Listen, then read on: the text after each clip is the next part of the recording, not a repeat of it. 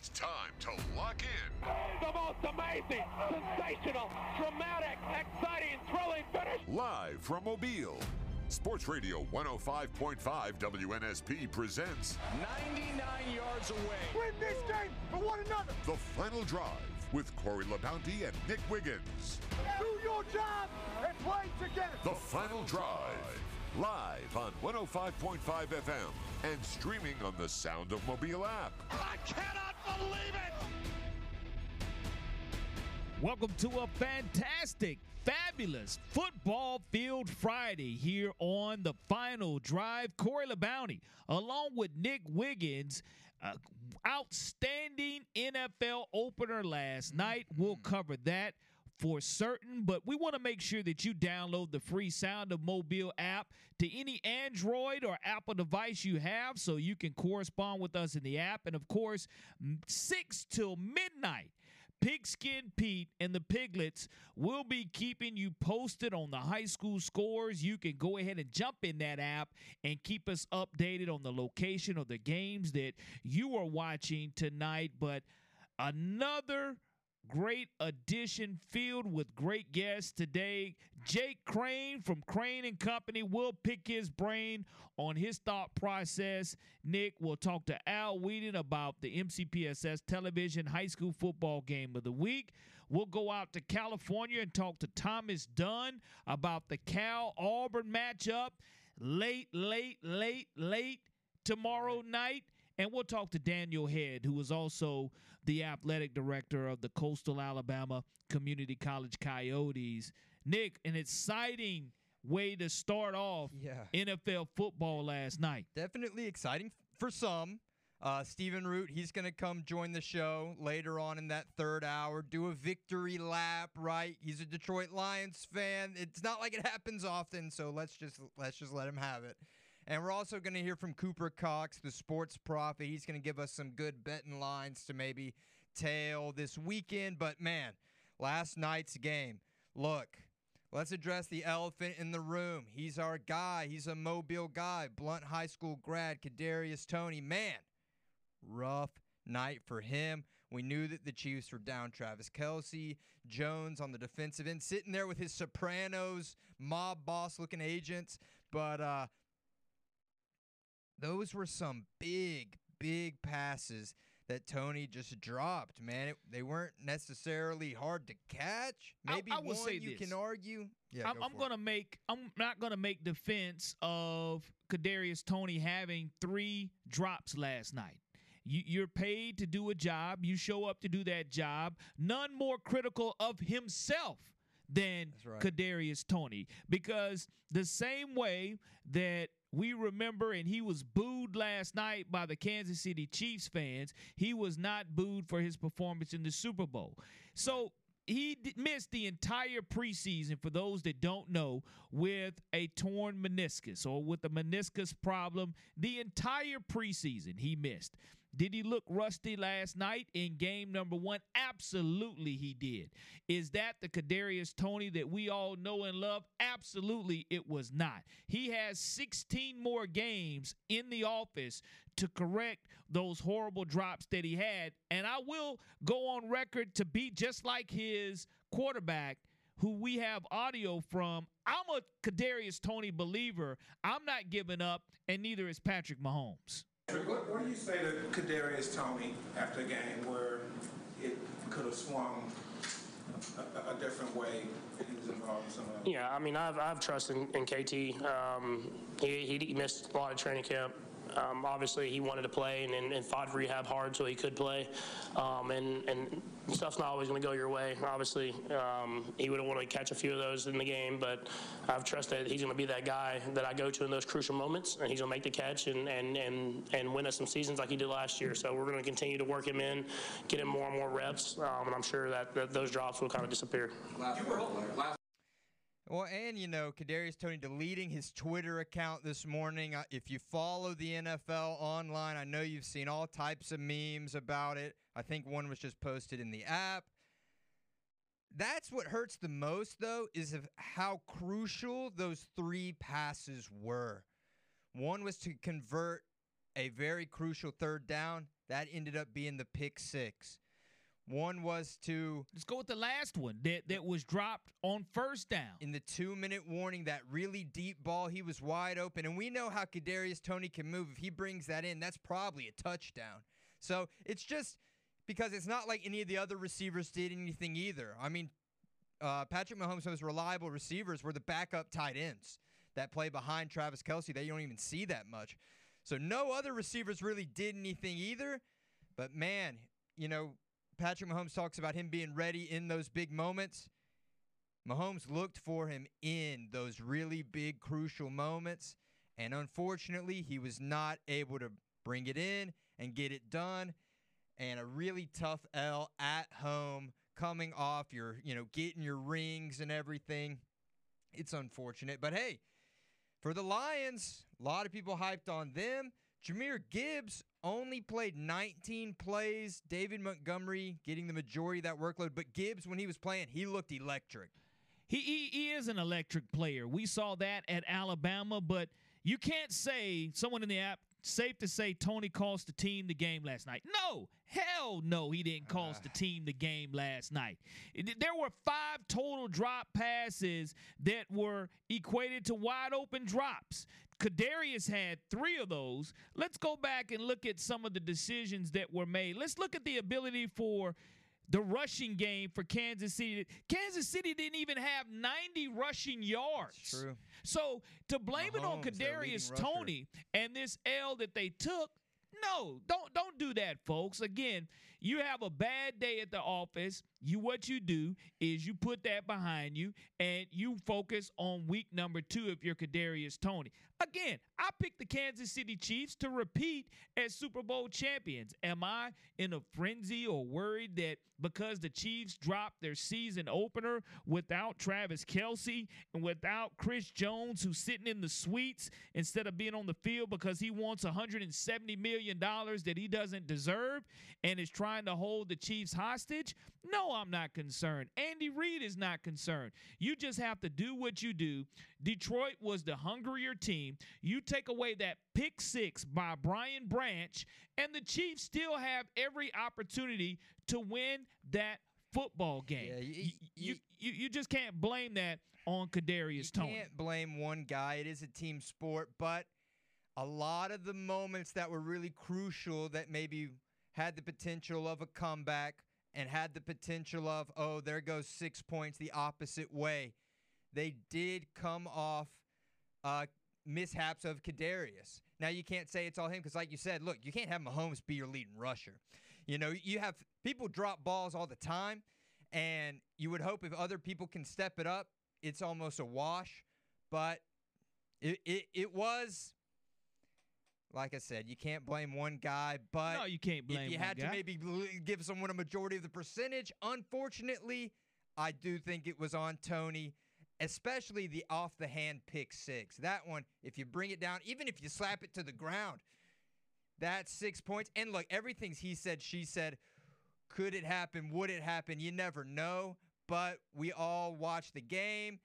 And when you see those big mishaps happen in the under the big lights, you just can't help but be overly critical. Look, it, it doesn't matter. I, I, nobody's getting emotional uh, as far as I love these responses in the app. Yeah, I'm going to take care of 251. When he does great in the Super Bowl, you're going to get happy for him. When he drops a pass, you're going to get sad for him. It, it's it's part of what you call being supportive. Now, again, you can't tell me that anybody doesn't go on the job and have a bad day on the job. Horrible day on the job. It just so happens that he did his in front of millions and millions of and, people. And you skip the training camp, you skip preseason, you're coming in rusty, but So you can't make excuses for Kadarius dropping the football because that is his job to catch the football. Kadarius knows that. He's a better player than that, but Mahomes said it. Look, I'm going to keep going to K- uh, KT. I'm going to keep feeding KT. I picked the Chiefs to go to the Super Bowl. I picked Mahomes to be a most valuable player, and I think his performance will continue to get better. yeah. So that's what the real Period. that's what the real tell is going to be. He deleted his social media, rightfully so. You don't need to be on there. Now it is is he really going to lock in? Is he is he in the practice facility, you know, an hour past everyone else, making sure I I am not going to drop another damn pass this season. I- now we see what the mindset is. Patrick Mahomes, hey, I'm gonna. I hope I can look for you in those big moments. Kadarius is saying in his head, hey, when it comes back to me, I'm gonna make it count. That's what we're hoping. And look, week two is only seven days away, so we'll see. And hopefully he does turn it on. But look, let's talk about the Detroit Lions, right? Everyone's been really hype on Dan Campbell and those Lions, and right when he became the coach, he had really big expectations for his team. All right. And so this team's going to be built on uh, we're going to kick you in the teeth. All right. And when you punch us back, we're going to smile at you. And when you knock us down, we're going to get up. And on the way up, we're going to bite a kneecap off. All right. And we're going to stand up. And then it's going to take two more shots to knock us down.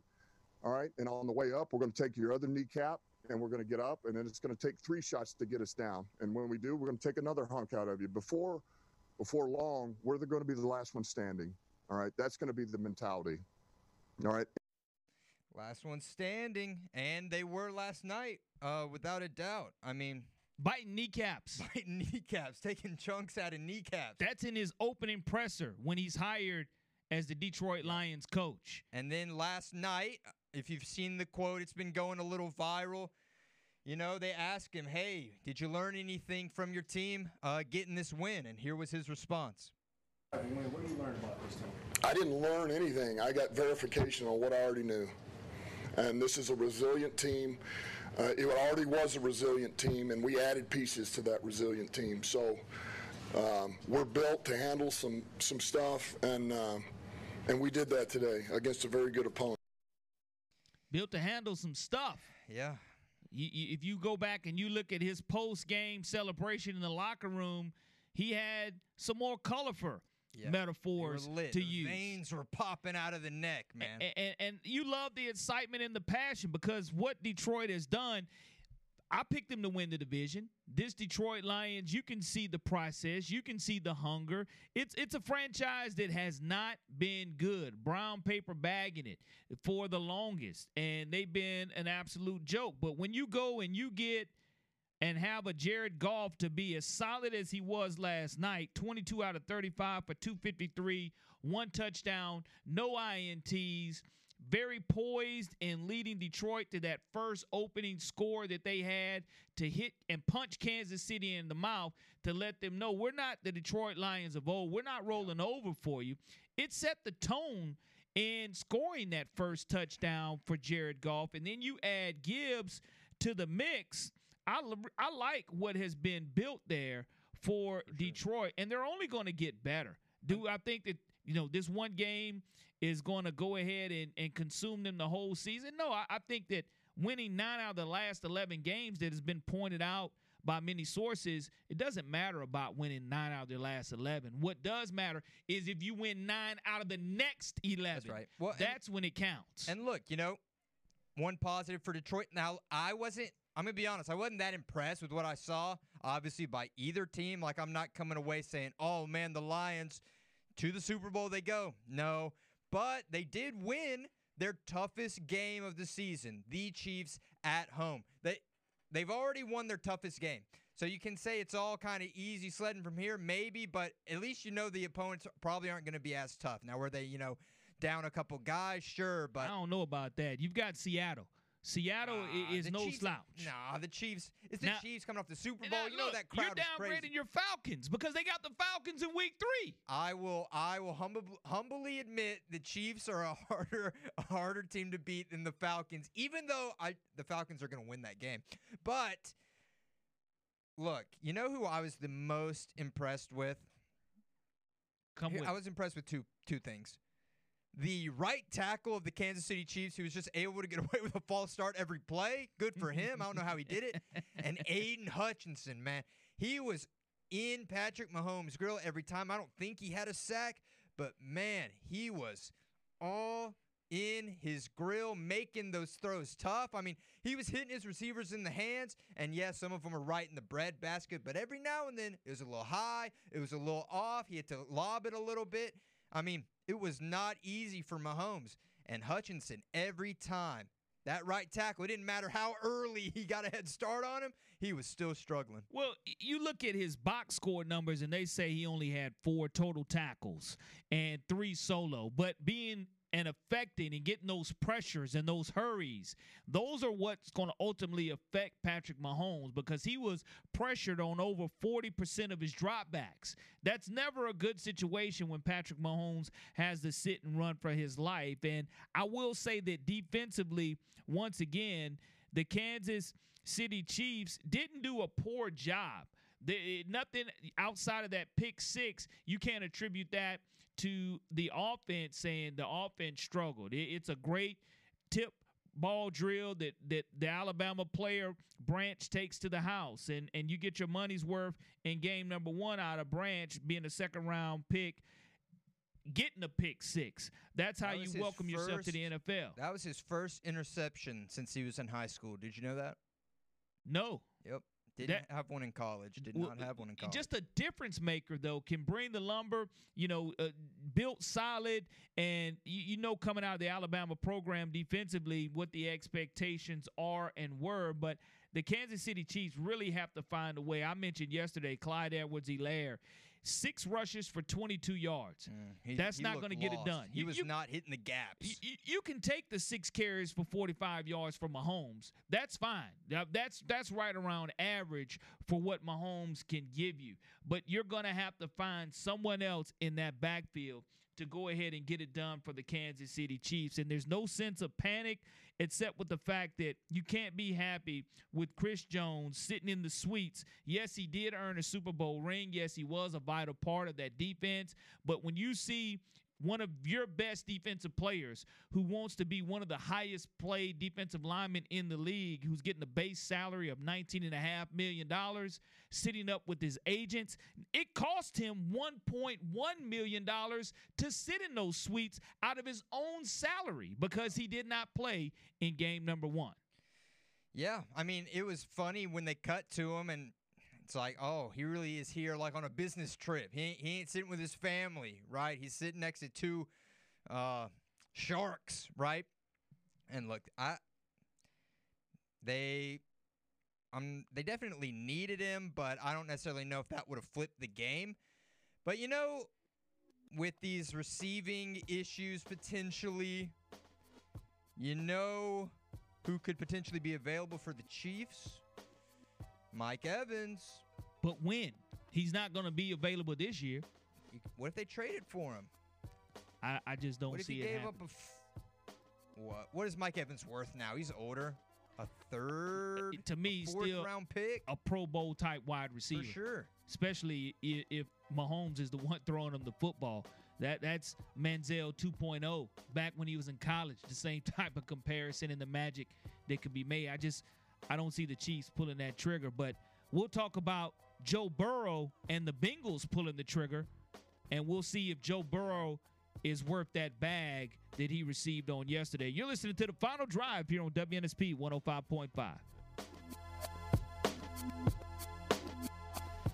Hi, this is Philip Rivers, football coach at St. Michael Catholic. You're listening to WNSP Sports Radio.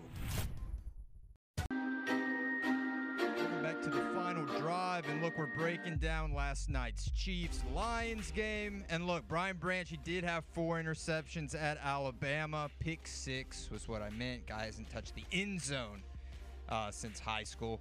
And guys, look, you know, Brian Branch, former Alabama guy, big Alabama game this Saturday versus Texas. And if you don't have any plans on where to watch it, Come out to the Outsider and watch it with us. You can get a free t-shirt. You can enter to win that vintage Crimson Tide Jerry Jeudy jersey. Hope he gets better soon and we can see him playing for the Broncos.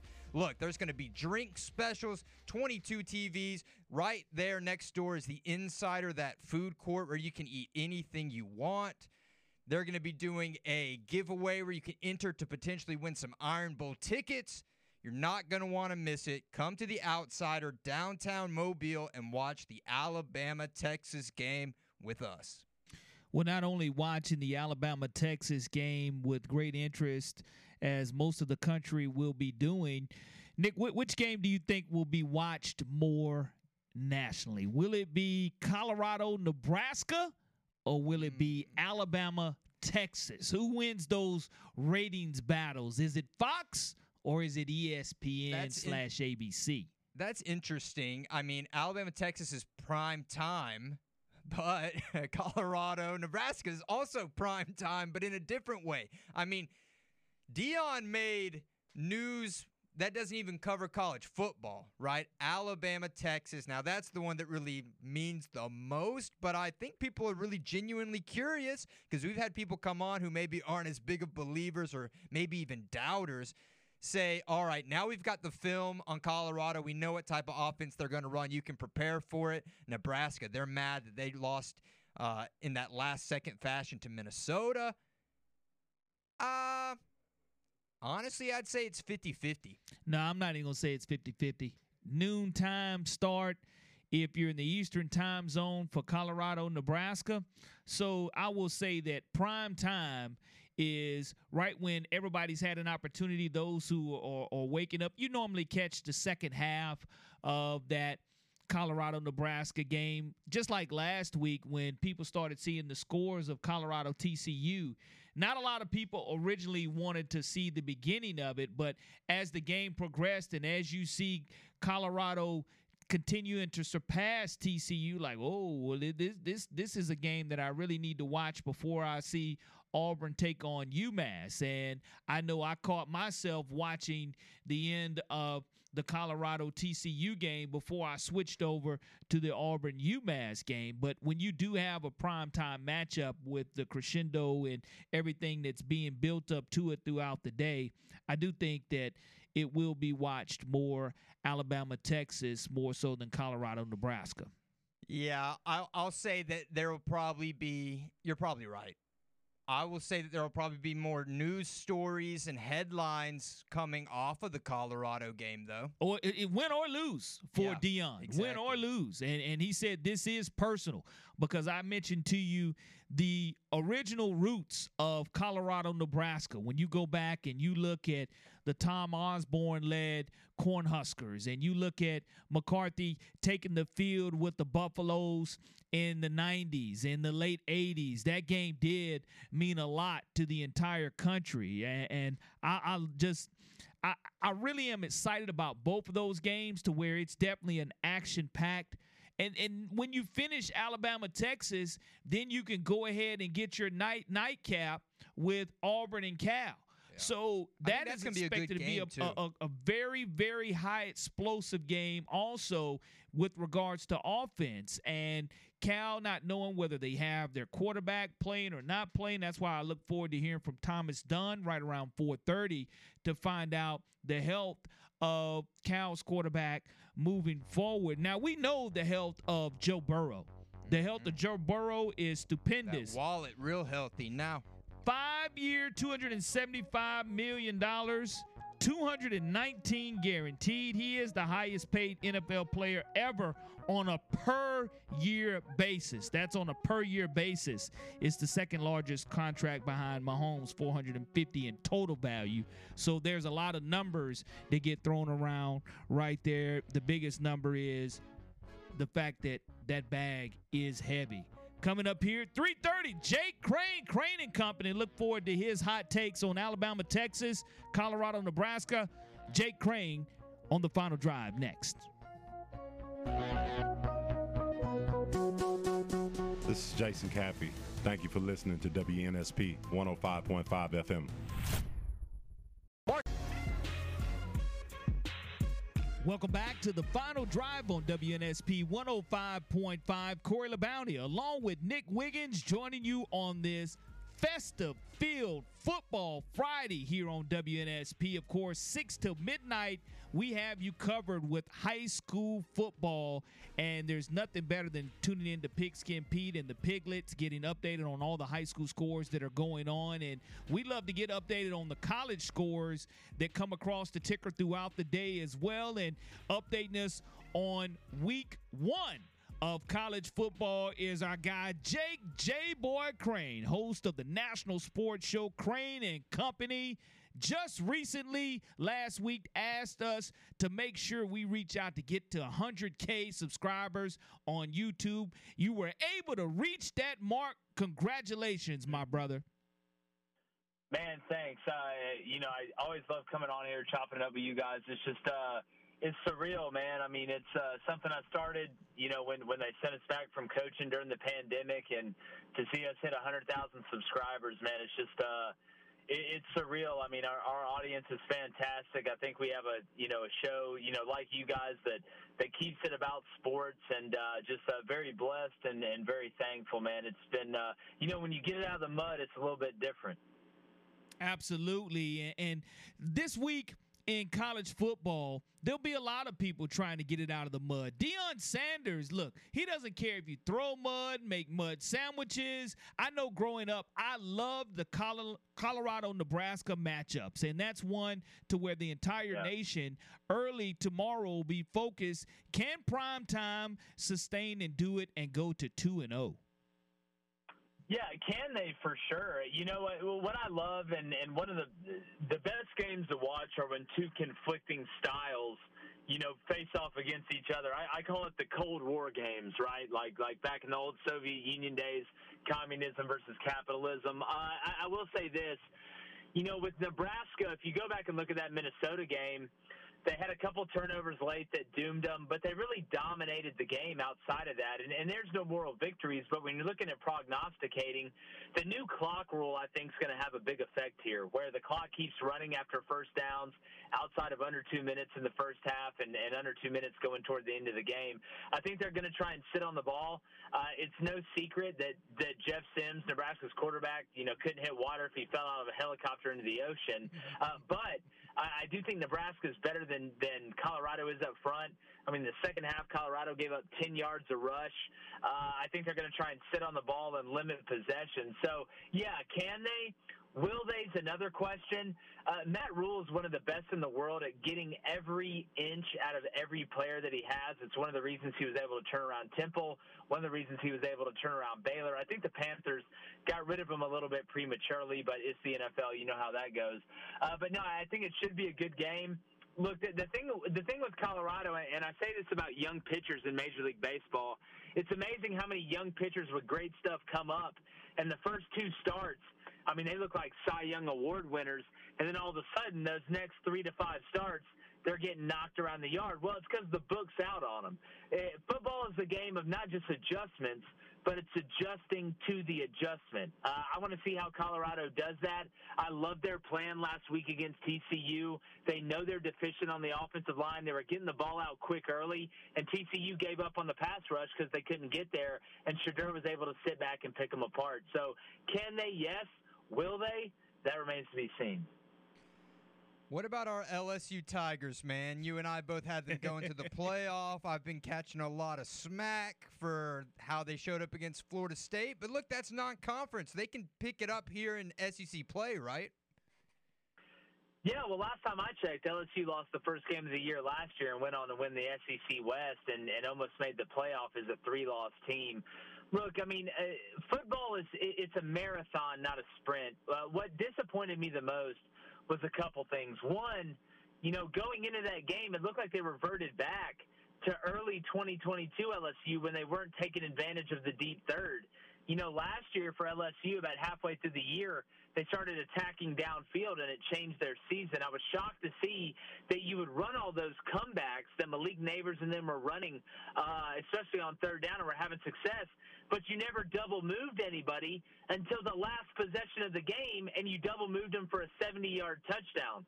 Uh, that that was something. And and then you know Florida State went into the locker room at halftime and made the conscious decision that we're just more physical than they are. They came out in the second half got under center and just ran it right at LSU. I think LSU has the personnel to fix it. I think they will fix it.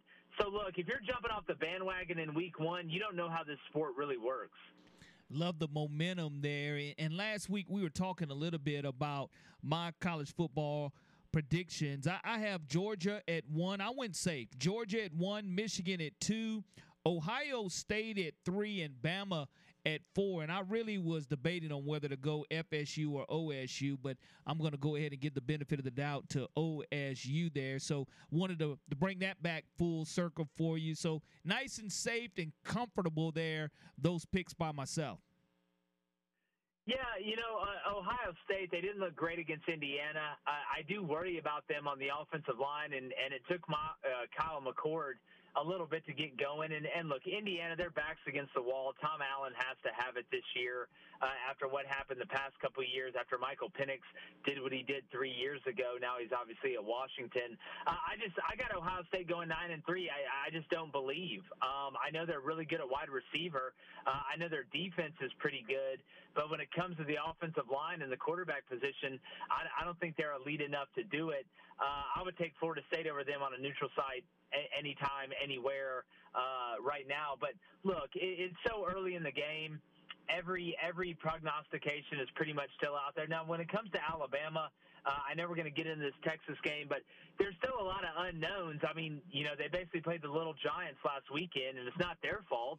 you know, they, they did exactly what they were supposed to do, but I still think there's a lot of questions there, and, and we'll get some of them answered tomorrow. Talking with Jake Crain of Crain and Company. Big game tomorrow, maybe game of the game of the week, definitely, maybe game of the year. There's so much riding on it. Texas, Alabama. I have a lot riding on this because I got Texas finishing the season number one, going undefeated, and it all starts here.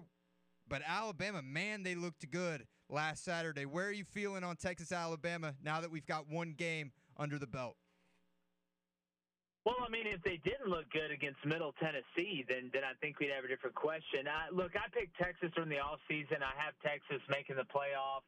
Um, I, I know the safe pick is to go Alabama at home, but look, you know, I'm I'm not here to play it safe. I'm here to tell you what I think.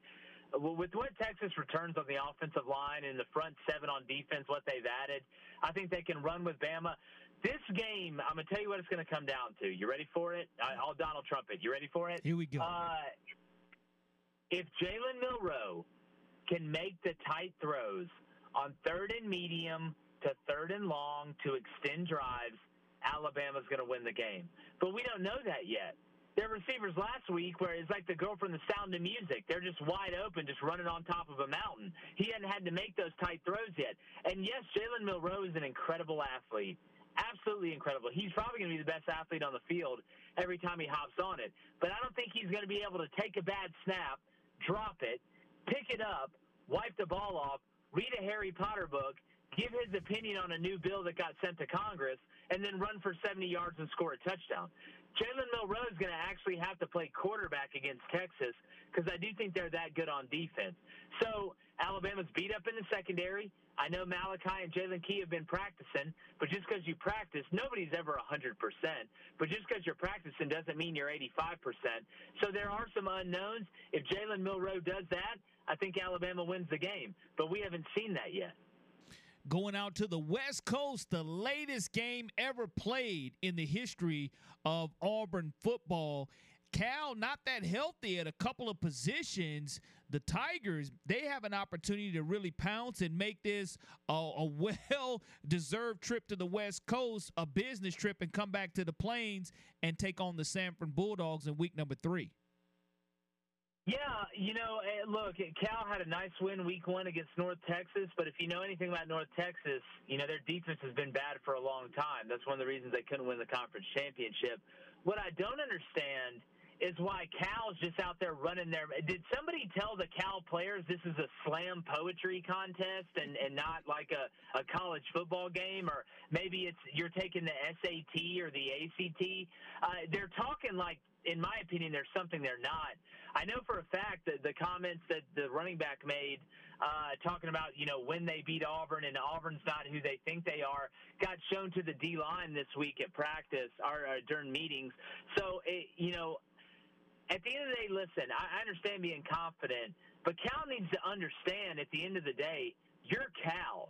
That that's who you are. You're begging to go to the ACC you need to remember your place. And Auburn's going to go out there pissed off, and they're going to have to remind people why your conference is evaporating and our conference is gobbling up people like hungry, hungry hippos.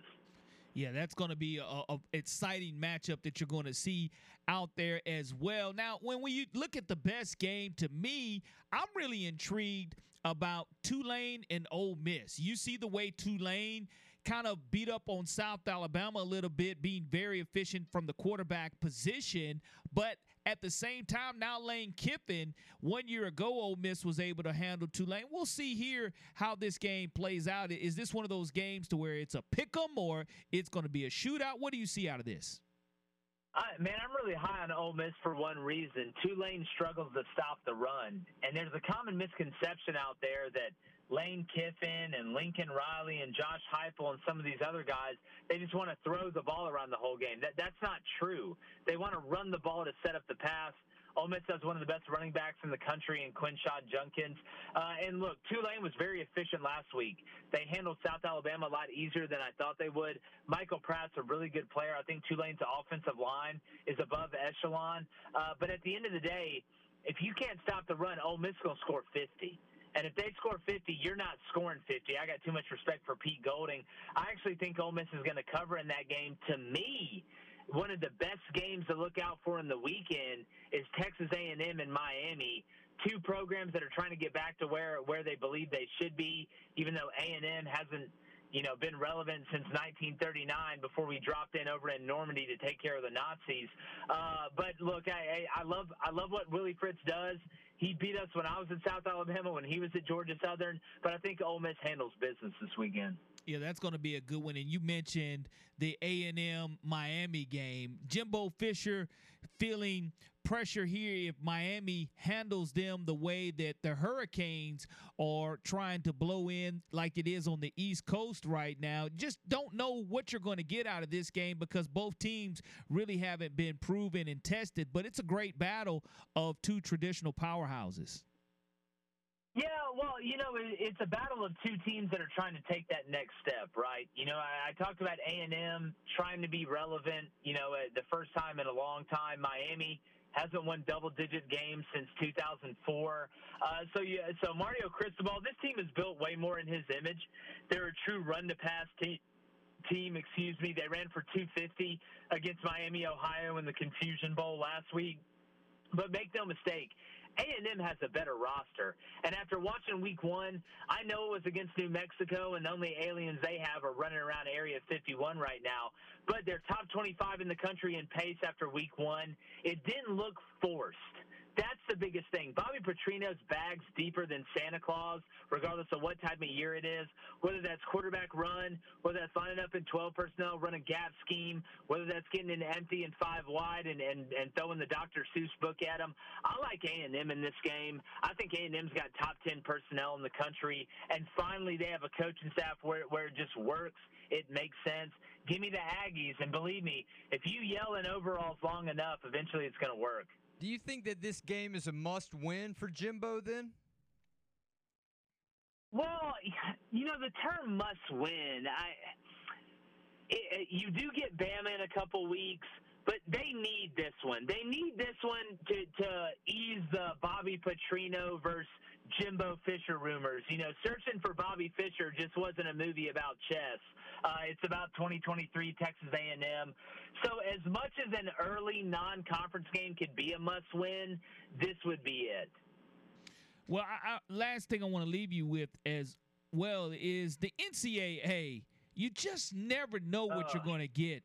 Denying Tez Walker's eligibility there at North Carolina, ruling him ineligible for the entire 2023 season. And Mack Brown, rightfully so, went scorched earth on the NCAA. What are your thoughts about how the NCAA not only really is dissolving, but still has control over matters in which they really pick and choose their battles?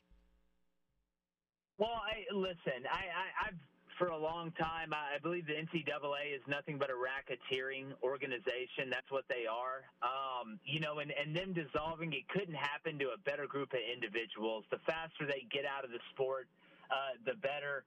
I, I'm a firm believer, and I, I think it's almost like, and, and I love police officers, but it's like the quota on speeding tickets, right? You have to have a certain quota that you hit to be able to meet your markets. There's no rhyme or reason for when they deny people things. So it's almost like they have to go hit a quota just to say, hey, we denied a certain amount of people waivers because they can't give you a reason. You let guys transfer 35 times in between schools for no reason, but Tez Walker wants to go from Kent State to North Carolina and he can't go. It's absolutely disgusting. The NCAA hides under the guys they care about athletes. They don't care about athletes. They care about making money. It's a racketeering organization. That's all it is at the end of the day, and you can quote me on that. So they can't give you a reason. Um, now, not saying there shouldn't be rules. There should be rules. But if there's rules, then there should be concrete rules that everybody follows. I, I honestly, I, I think they're a pathetic group of individuals. Uh, there's an old saying: those who can, those who can't play anymore, coach. Those who can never play or coach, referee. Those who are just pathetic individuals, join the NCAA. I agree 1000% on that. Shame on the NCAA. They they must continue to do better and and I'll be glad when they're totally dissolved. Well, Corey, they got to get out. There's no there's no more continuing to do better. Take your stuff and get out of our sports. We figured you out. You're nothing but the middleman and a racketeering organization. Just get out. Nobody wants you here. You're Steven Glansberg. Go eat pudding at lunch by yourself. Absolutely. And Jake, I know you have Texas winning over Bama, and you mentioned how you feel Auburn would do against Cal next week looking forward to to catching up with you and seeing some more of the hot takes as it, it's kind of a lightweight schedule this week and week three will be a lot better. How can people follow you as you are the host of the national sports show Crain and company yeah, well, guys, like I said, I, I really appreciate you guys letting me come on. I love what y'all do. I have a ton of respect for what y'all have going. Uh, listen when I can. But yeah, uh, our audience is incredible. Like I said, we hit 100,000 subscribers. It's still kind of surreal to me. But you know, if, if you like talking ball, if you like the old school way of talking sports, where we keep it about sports, go to YouTube. It's Crain and Company, C R A I N. I can't even spell my last name. Uh, and Company. Go hit that subscribe button. Uh, we have our Saturday special coming out, which is our version of Game Day. We have Geoff Collins, former head coach at Temple uh, in Georgia Tech, joining us. We're making picks, having a great time. So come hang out with us. I think you'll enjoy it. Jake J. Boy Crain joining us every single Friday on the final drive at 3:30. Always look forward to it. Have a great weekend. Total leather it is. We'll be right back here on the final drive.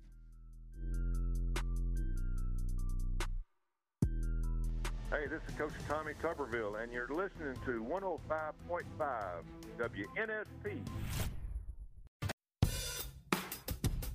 Welcome back to the final drive. And remember, guys, come watch Alabama, Texas with us at the Outsider in downtown Mobile. You can get a free t shirt. You can win a jersey. You can enter to win Iron Bowl tickets. The Insider's right next door. They're going to have drink specials.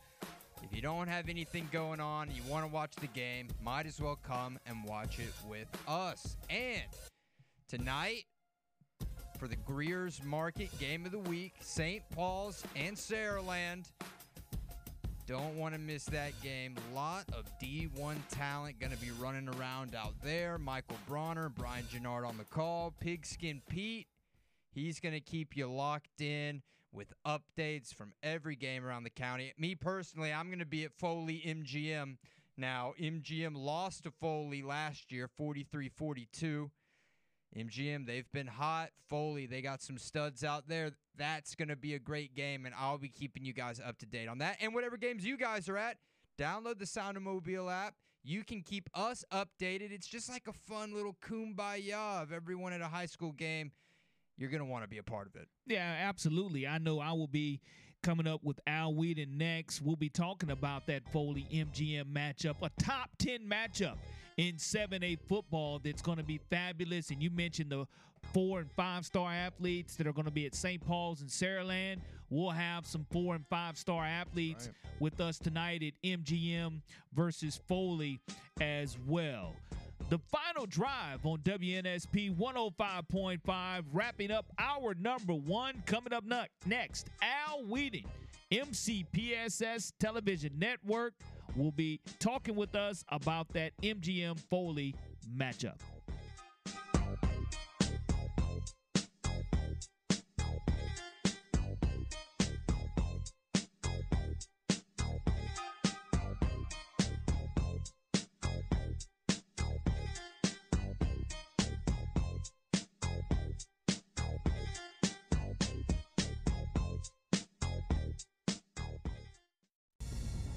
Sound of Mobile presents For the win! The Final Drive. No, they didn't. Oh, my gracious. Yep. How about that? With Corey LeBounty and Nick Wiggins. Live on 105.5 FM and streaming on the Sound of Mobile app. Oh, oh unbelievable. Welcome to hour number two of the final drive. Corey LeBounty, along with Nick Wiggins, joining you this fabulous football field Friday here on WNSP 105.5. Don't forget tonight, Saraland taking on St. Paul's, and that will be brought to you by Brian Gennard and Michael Bronner, followed by the Pigskin Pete scoreboard show. We'll be keeping you up to date until midnight, so you don't want to miss up miss out on all those updates and don't want to miss out on the game tonight. 7a region 1 it's going to be a big time top 10 matchup and keeping us filled in is my broadcast partner with the mcpss television network al whedon. How's it going my brother? It is hot and warm, and it is going to be hot and warm in Semmes tonight because it will be electric. Uh, our first ever top 10 matchup this early in the year for the MCPSS network. M- MGM checking in at number eight in Class 7A, Foley checking in at number nine in Class 7A, and this is going to be quite a battle. It's both of these teams' first region ball game. So a lot is on the line tonight as we go to Semmes, as we go out in the Viking land to uh, watch the Vikings host the Lions tonight. Yeah, that's going to be a huge matchup. Some of the players that are going to be involved, I mentioned that we'll have a couple of four and five star players on the football field for MGM as well as Foley. The biggest known attraction in the offseason for Derek Scott's Foley Lions is Perry Uno Thompson makes that flip from Alabama to Auburn, and we'll see if he'll be a factor in tonight's contest. Yeah, we're going to find out about that tonight, Corey. Uh, so far through two ball games, uh, he hasn't been too much of a factor as you thought he would be. He's thrown for a touchdown, caught a touchdown, and ran a touchdown. And he actually has one interception on the season. He plays a little defense as well. But the real attraction for Foley so far this season has been the running back Colton Nero.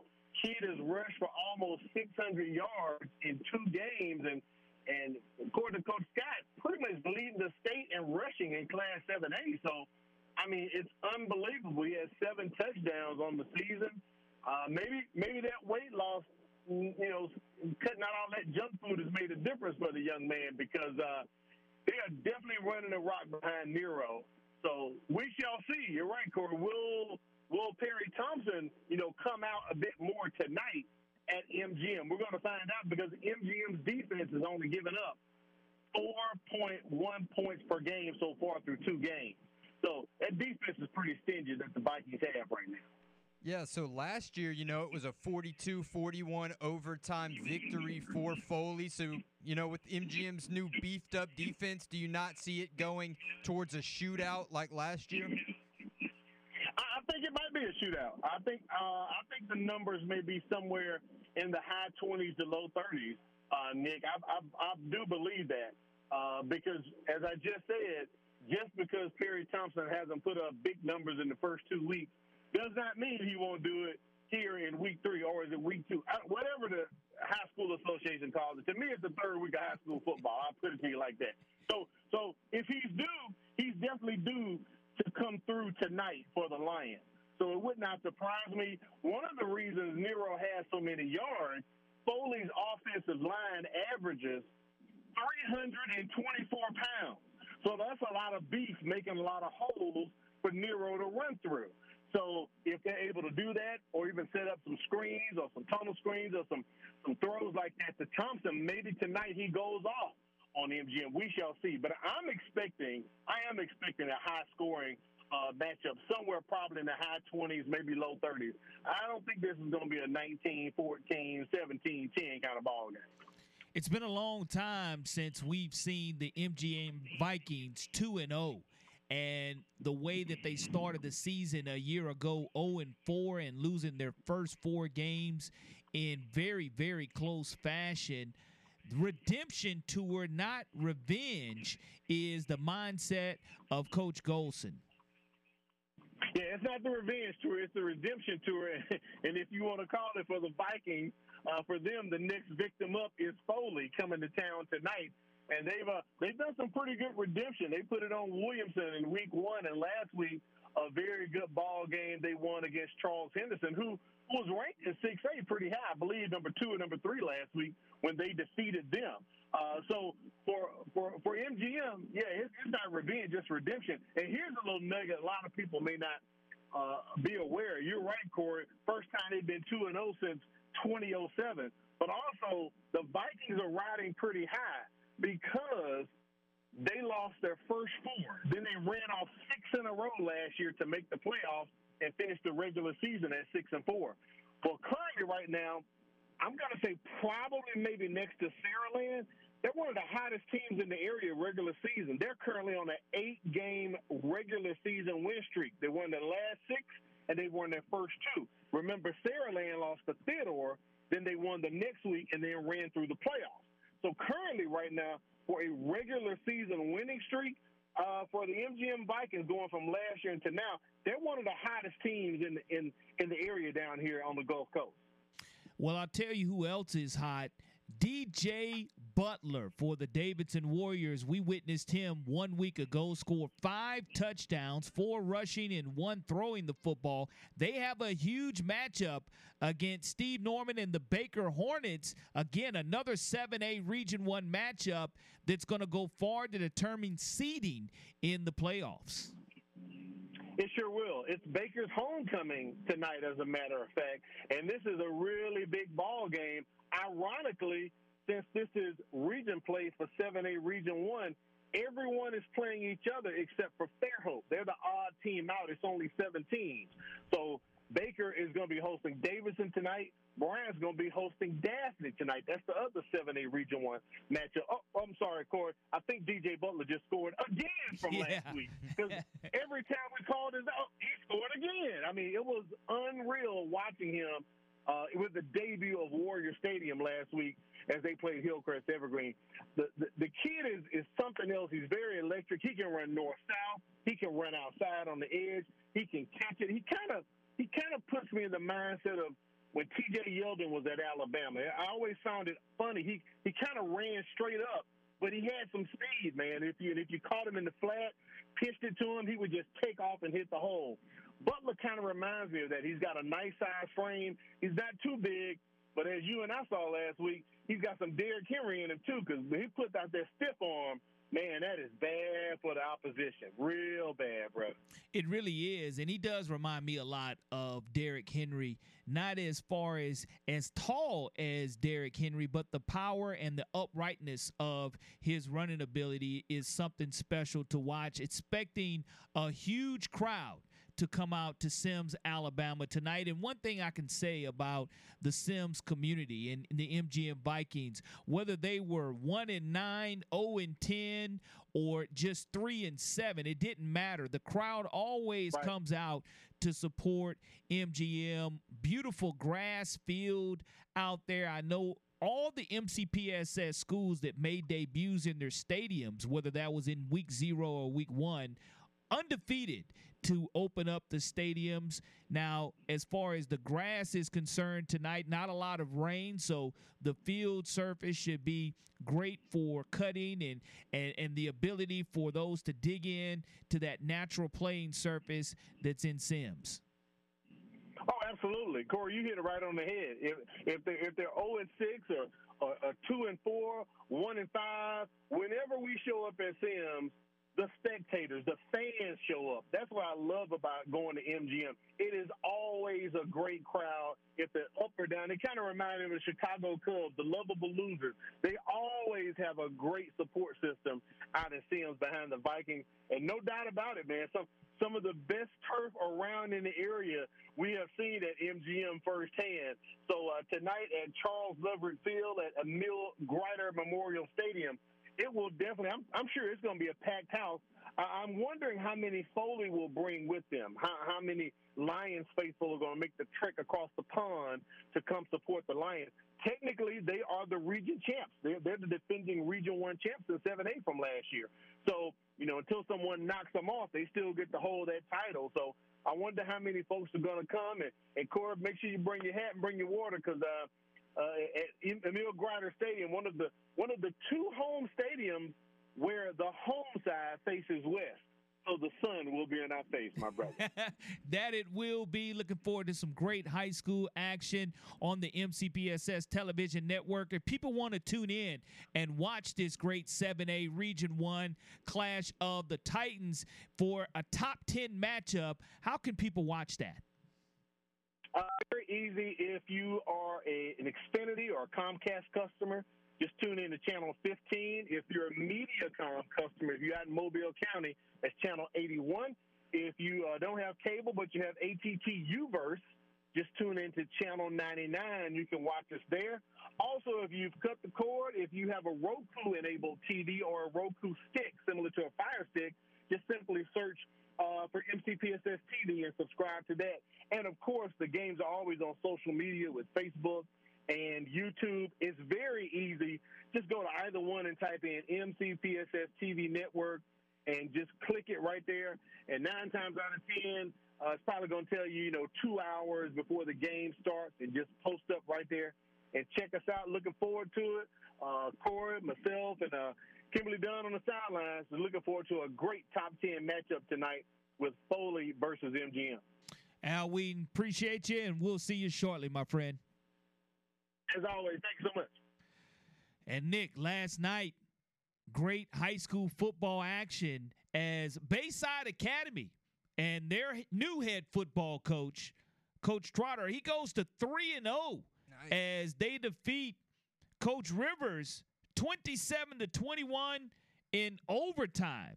And I, I think that anytime you can start off with the region win, St. Michael's fall St. Michael falls to one and two, 0 and one in the region. Mm. Those region wins are, are something that you really, really want to grab hold of. Yeah, Philip Rivers, he's out there trying to get that program to where he wants it. He's got his freshman son, Gunner, out there slinging the ball. Got some more work to do, coach, but they'll get there. Gunner Rivers, 18 to 29 for 175 yards and a touchdown. And you look at Bayside Academy's quarterback, Sam Dunn, 9 out of 13, 103 yards and a pair of touchdowns, intercepted once, but great high school football tonight. We'll give you that rundown here. Alma Bryant at Daphne, Chickasaw at St. Luke's, Citronelle at Vigor, Cottage Hill at Excel, Davidson at Baker, Escambia County at Satsuma Foley at MGM, LeFlore at UMS, Mobile Christian at WS Neal, Murphy at Theodore, Orange Beach at Jackson, Pensacola Catholic at Fairhope, Robertsdale at Blount, Spanish Fort at Baldwin County, St. Paul's at Saraland, and Williamson at Alberta. Plenty, a plethora of pigskins to go around tonight for everyone to enjoy here along the Gulf Coast. You're listening to the final drive here on WNSP 105.5.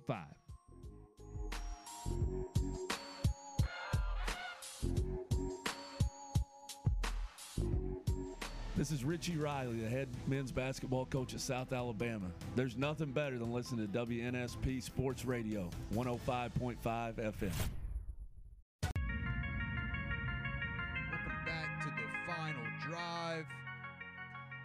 And guys, if you didn't know, Pat McAfee's show is now airing on ESPN. They're in Tuscaloosa today, getting everyone ready for Texas, Alabama. Just saw this update. You know, his co host, AJ Hawk, former NFL linebacker, he actually shot a a basketball from the studio from the platform right into where all the fans are and if he made it they'd pay for an alabama student's tuition that's in the crowd and he hit it first try. No not the first try They had a series of 12 shots. Oh, Every hour they took four shots. Okay. So they had the new Pat McAfee shows on from 11 to 1 Yeah. following first take. So what they do is gave AJ Hawk 12 opportunities. Oh, spread out though. Spread out I see. for an hour. Yeah. And if he hit any of those, what would happen is tuition would be given free to if you were a freshman, they would cover you for all four years. If you were a junior, you would be covered for two years. So that part was great about the show, and it was awesome because he hit that sucker and he was like, Man, the Pat McAfee show has arrived in T Town, and we're having to give up at least two years of tuition based on AJ Hawk. And that AJ Hawk is the one that's a pretty good skateboard guy Okay. as well. And I know we do have a caller here on the final drive. Caller, welcome to the final drive. Corey, last hour, I think you just had a trademark comment. Talk to me. What is it? I've never heard the two words plethora of pigskins used together. Uh, yeah, I, that's definitely That, what we're. that has got to be a Corey LeBounty trademark. I, I'll take that. I, I will. I will go ahead and market that and trademark that one. I, I appreciate you for getting on that one. All right, have a good day, brother. You, you, you also look, Nick. We, we talked about Pat McAfee and, and his debut here on ESPN, but I want to go back before we talk a little bit more about college football. Gulf Shores at Faith Academy tonight. 5A Region 1. You look at one year ago, Gulf Shores in the regular season defeats Faith Academy. And when they defeat Faith Academy, ultimately you knew that there was a playoff matchup rematch coming. I would rather you beat me in the regular season than to end my high school career to may I have to turn in the shoulder pads because I survive in advance to play another week. And Faith Academy defeats them in the third round, makes it to the state semifinals behind that. But tonight, boy, it's going to be a barn burner because you do have some great athletes tonight. Quarterback Jared Daughtry from Faith Academy. Head coach Mark Hudspeth has done a tremendous job turning that program around and getting the excitement there. Ty Goodwill, one of the best two way players in the entire state of Alabama. Through two weeks of high school football, already has five interceptions. Wow. He plays both sides of the football. So we talk about Travis Hunter and what he's able to do at Colorado. Here's a young man that is committed to Louisiana Lafayette. He's going to bring it in. There is EJ King. EJ King plays both sides of the football for the Faith Academy Rams. I really love EJ King because he's been playing for so long as an eighth grader, linebacker, running back, does it all for Jack French. So that game's going to be a lot. Ronnie Royal, again, one of the most explosive players you'll see from offense and defense also. So some great two-way players tonight that we'll see by both of these high school teams in a critical 5A Region 1 matchup. A lot of good high school stuff going on. Got to stay locked in on that Sound of Mobile app so you can keep up to date with everything going on as it happens. And look, we talk about Pat McAfee and his co-host uh you know, winning the tuition. There was also some news that was dropped that's relevant to our Tide fans out here, and I'll just let uh, Pat break it for uh, you guys if you haven't heard. Announcement, Coach. Huh? How about it? You, you mind if I if I make this announcement right now? Not at all. Ladies and gentlemen, this upcoming college football season will be one that'll be for the books. Yep. Historians will talk about this season not only because it's the last one before the 12 team playoff and mm-hmm. the new conference realignment, but because this upcoming college football season, every single Thursday, we will be getting the incredible opportunity of chatting with head coach of Alabama, Nick Saban. I I do think the pairing is odd. It's kind of like bringing your dad to the frat party a little bit, right? I mean, is it not like that? The question as that video goes on a little bit further, Nick Saban looks at him. The he, he- Pat McAfee looks Saban square in his face and says, Coach Saban, look, we're probably going to ask you some stupid questions. We're probably going to ask you some silly questions, but that's just who we are on the Pat McAfee show. And Pat McAfee joining College Game Day one year ago, like him or hate him, he definitely has a passion and an energy that he does bring to his show. It's different for daytime television and talk shows for sure. But the excitement that was exuded out of Tuscaloosa today during his time there and tomorrow when he hits that college game day set, he knows how to work a crowd. He's already mastered that for sure. Yeah, you know, I've seen some rumblings that potentially uh is this Nick Saban getting ready to hang it up? Is this him doubling down and really getting his feet wet in every aspect of media? You know, we see him chumming up with Finebaum and Cubelic and McElroy, and now here he is chumming it up with the frat boys on the McAfee show. He apologized to the kid that asked him the question. What's going on, man? What what, what what's the flip? I, I age, yeah, age, age, and more age.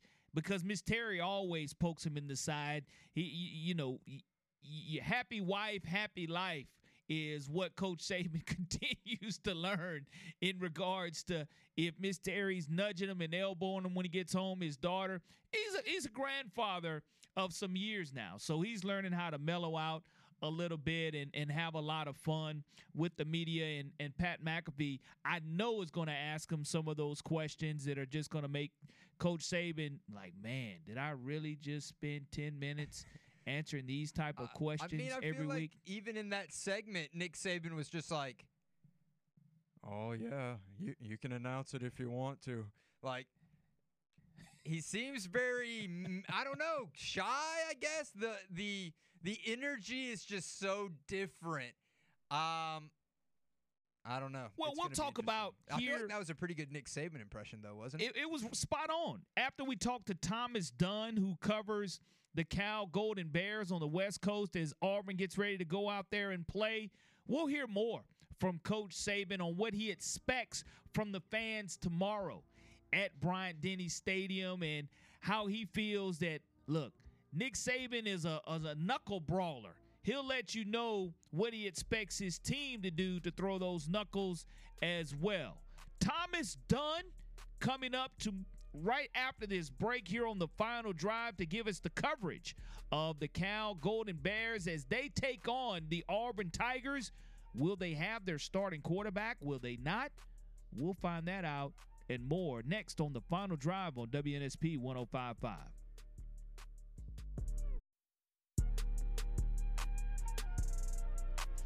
Hey, this is former Mobile TV sportscaster Eric Clemens, and when I'm in town, I listen to 105.5 FM Sports Radio, WNSP.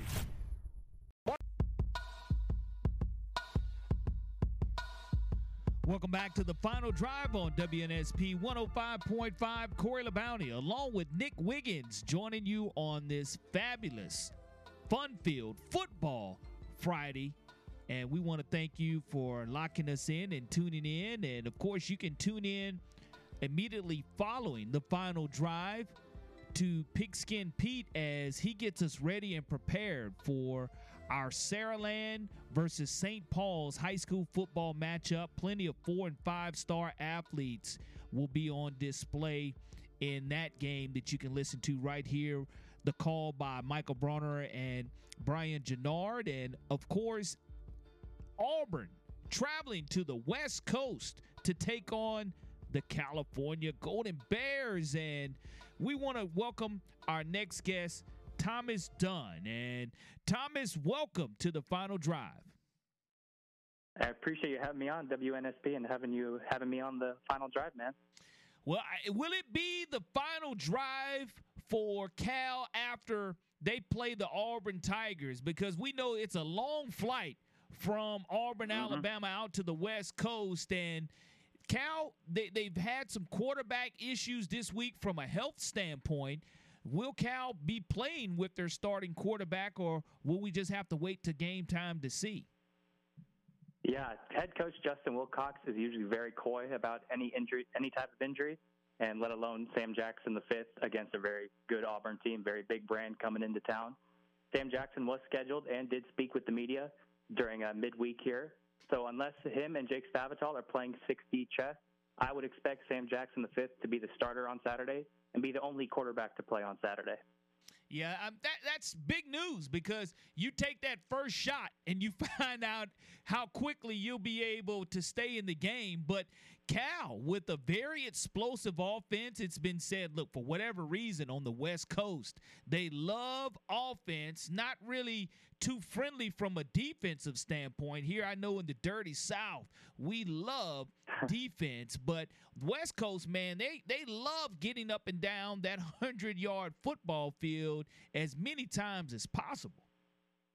Oh yeah, absolutely. I mean, if you just take a look at all the Pac-12 quarterbacks, I mean, the conference is stacked top to bottom. Like Caleb Williams, the Heisman winner from USC, Michael Penix Jr. from Washington, Bo Nix, Auburn fans very familiar with Bo Nix, who's now at Oregon, Cameron Ward from Washington State, the new freshman on the block, Dante Moore from UCLA, and I'd be remiss if I didn't even mention Shedeur Sanders from Colorado, and he's clearly all in the headlines right now. And that's before you even get to Cal and other quarterbacks who may even be underrated in the conference. Pac 12 defensive coordinators are tearing their hair out weekly, especially when we get into conference play by having to face these quarterbacks. You guys had a really big win last week. Offense looked great. Auburn, they had a really big win last week. Offense looked great. Now, both those teams were playing lesser opponents. Where do you see this game going? What's your prediction on how it's going to play out? Yeah, I'm expecting uh, quite a lot of points to be scored in this game. I'm expecting either high 20s or low to mid 30s, somewhere in that vein. If you if Auburn at Cal was the opening game of the year, I would land favor in for the Tigers. I thought Cal really executed way better than I thought they would at North Texas. I admittedly thought we were on upset watch heading into North Texas, but the, Cal passed the test, and they have to pass the test even further if they hope to beat Auburn going going back and forth in my mind, I was like, this game needs to be 30 to 27, 31 28, 34 to 30, somewhere in that vein. And like I mentioned earlier, if this was the opening game, I was taking Auburn.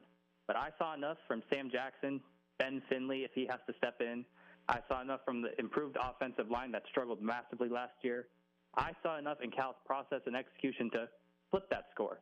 I was thinking, okay, Cal will lose 34 to 30 if this is the opening game. I think they actually win this game 31 to 28 if I'm being consistent with my predictions that I've made on other Alabama shows and podcasts.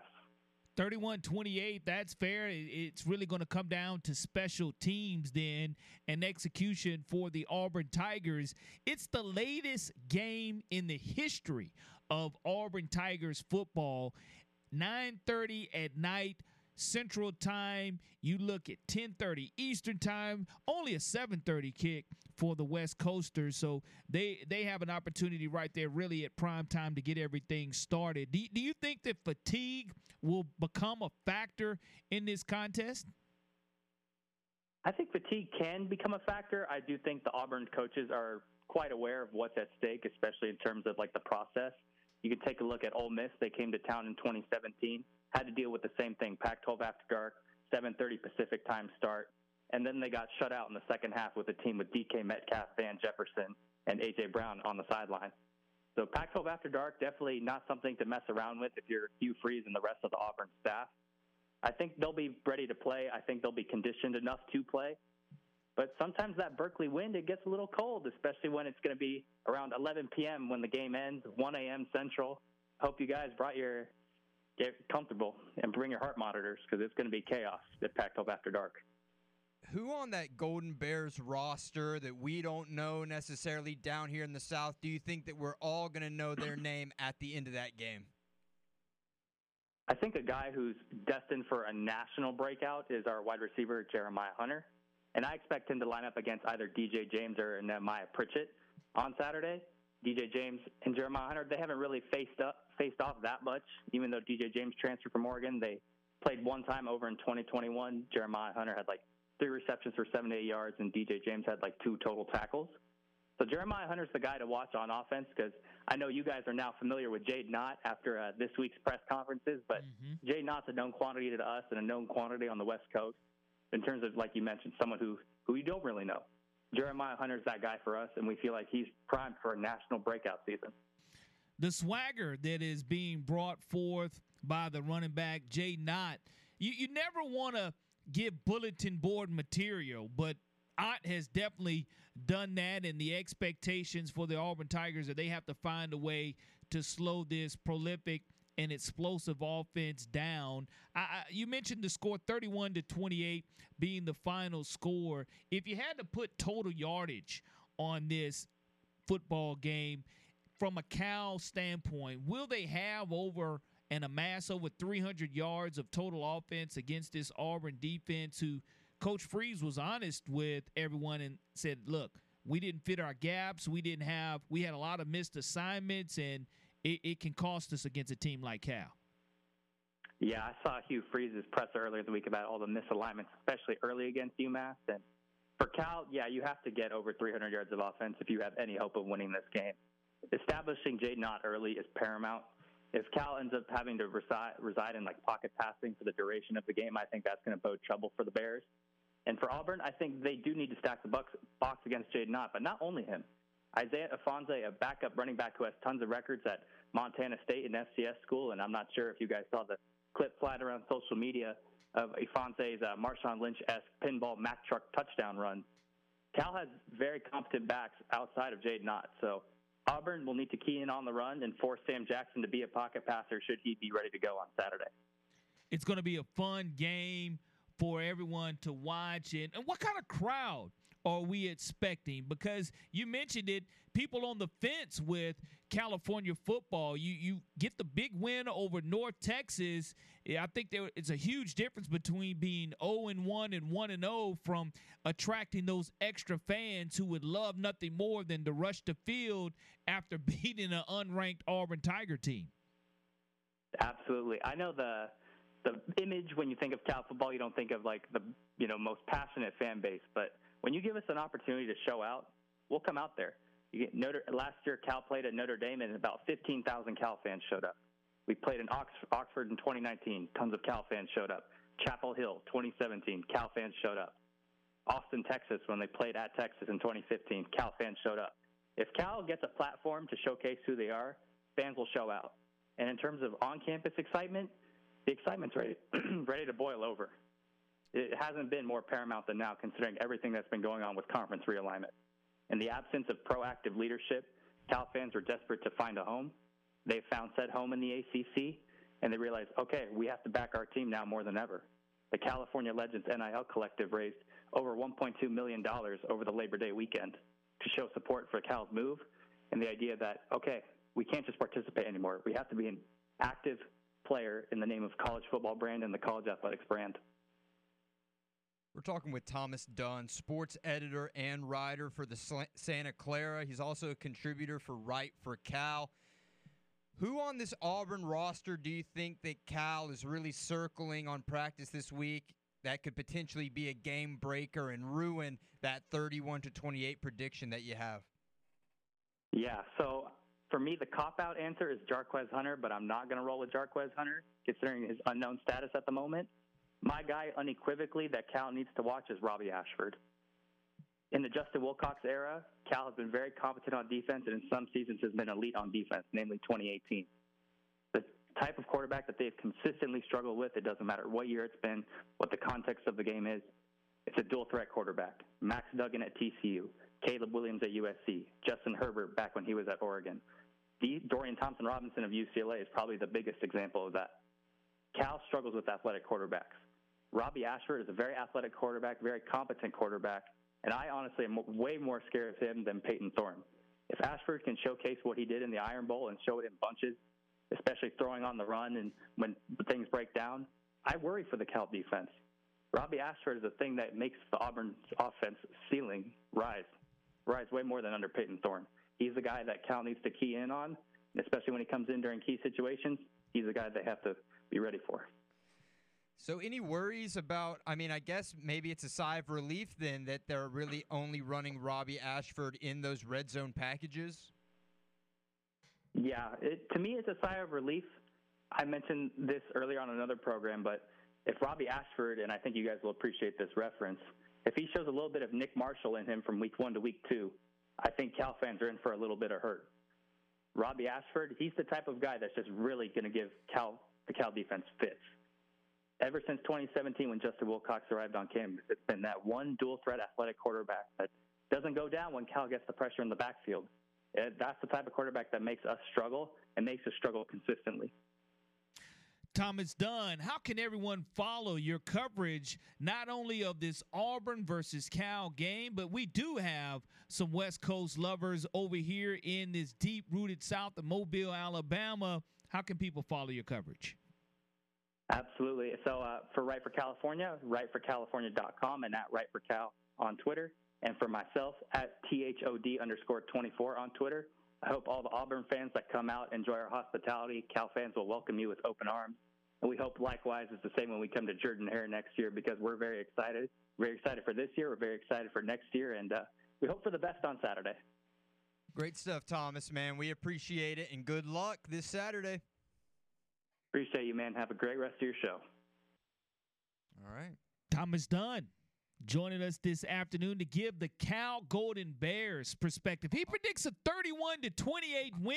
to say, Auburn Cal. fans, are we feeling a little nervous? Was that just a little West Coast bias there? I don't know. But look, hey, you guys in the app, I see y'all are creating memes now. Someone really took some time. Hey, we appreciate the love. hey, where's the. Now, look, we made a meme of Corey. I feel like I'm pretty meme worthy, right? Where's my meme? Huh? Make some make some Nick memes. It, I Nick, give plenty of fuel and you know ammunition to fire away. Well, I, I will say this: there'll definitely be some memes flying this weekend with your Texas going to the college football playoff and and oh, defeating the Alabama Crimson Texas Tide. is going undefeated this year. Yeah, They see, just got to beat Alabama. th- th- there you go. And, and you know, we had earlier in the week, man. People are even volunteering to to maybe a pie meme. How about that? A pie in the face. And, and no, he one better, Nick. My man said he would give you his house, his paycheck, his cars, and everything if Jets, you get the type of Super Bowl matchup that you predicted. Jets Cowboys. It's not out of the realm of possibility. And look, NFL started last night. Chiefs Lions. When we come back, you know, we talked about at the very beginning of the show. We got a new group of listeners, right? My guys who get off at 4:30. Why don't we touch back on that a little? Un- unfortunately, Kadarius Toney did not show up how we wanted him to.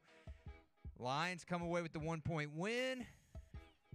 Yeah, and, and speaking of win, the United States, all they're supposed to do is win, win, win in FIBA basketball. World champions, right? Man, come on, man. You lose to Lithuania, and today you get knocked out of the FIBA World Championship 113 to 111. Germany beats us. Hey, shout out to Serbia, man. Bogdan Bogdanovic, my Atlanta Hawk guy. And they don't even got Jokic out there, and they're going to the finals. So we'll see. But look, hey, when we come back, let's break down that game from last night. This is the final drive.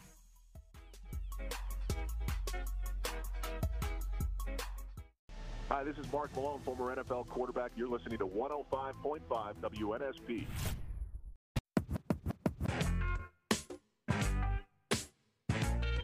Welcome back to the final drive. And man, tell you about an unlucky final drive the Kansas City Chiefs. There was a lot to be. Uh, look, I said it earlier. Let's get the elephant out the room. We love Kadarius Toney and Mobile. How often does a guy from Blount High School from our city go all the way to the NFL? I got a, a Chiefs fan frowning at me right now. Look, you're a wide receiver. You're getting paid to catch the ball. He actually got rid of his Twitter account this morning. The memes are coming in full force.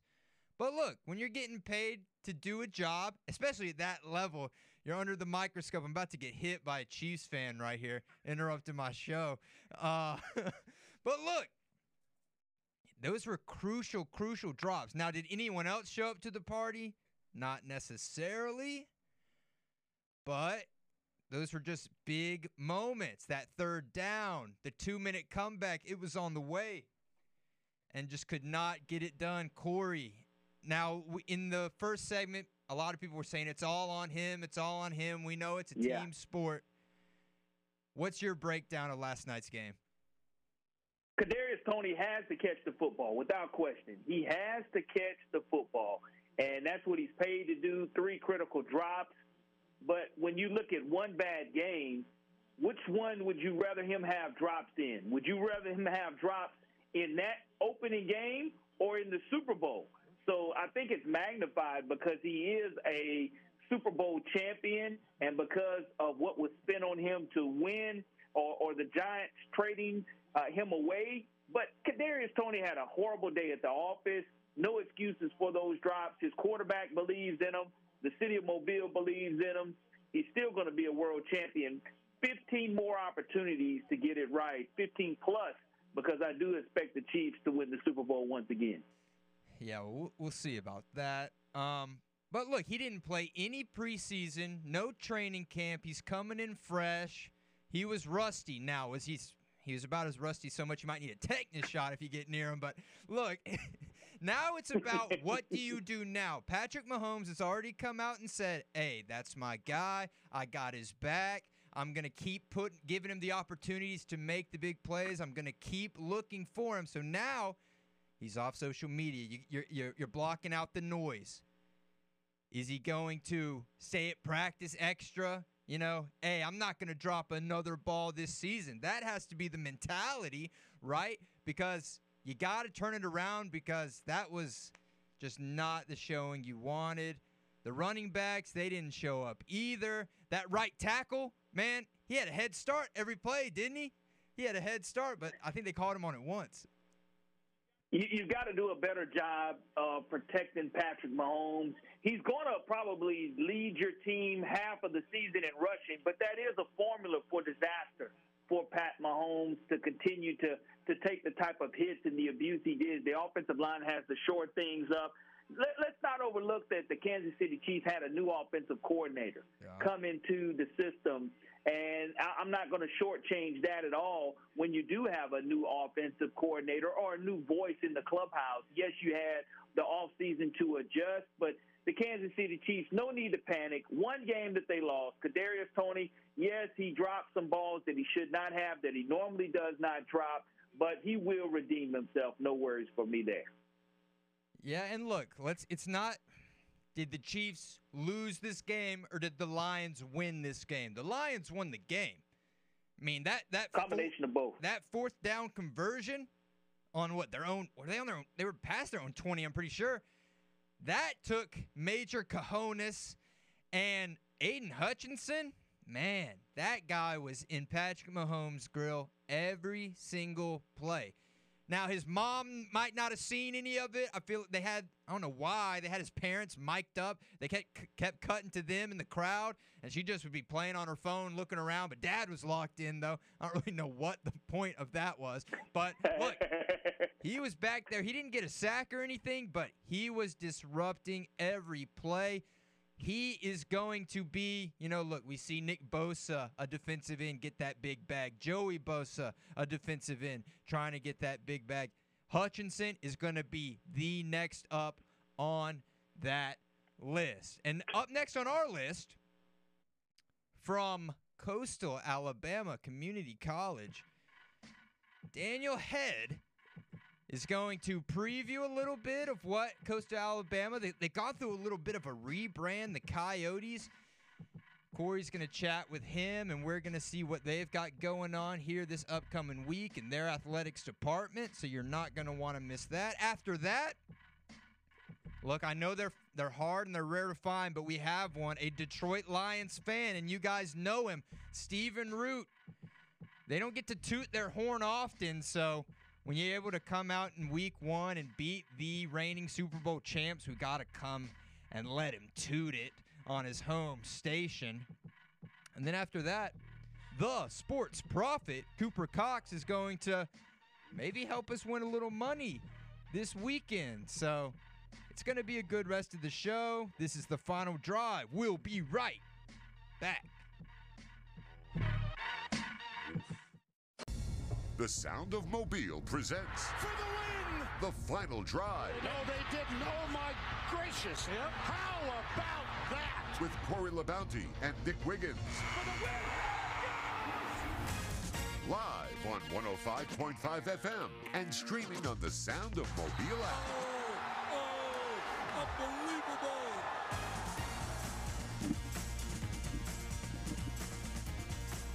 Welcome to hour number three of the final drive here on WNSP 105.5. Corey LaBounty, along with Nick Wiggins, joining you on this fabulous football field Friday afternoon. And of course, if you have not done downloaded the free Sound of Mobile app, what are you waiting for? It's a great way for you to correspond with both Nick and I, the opening kickoff as well. We welcome your opinion there on the app. It's a free downloadable app to any Android or Apple device that you may have. And joining us here on the final drive this evening is going to be Daniel Head, the Director of Athletics for Coastal Alabama Community College Coyotes.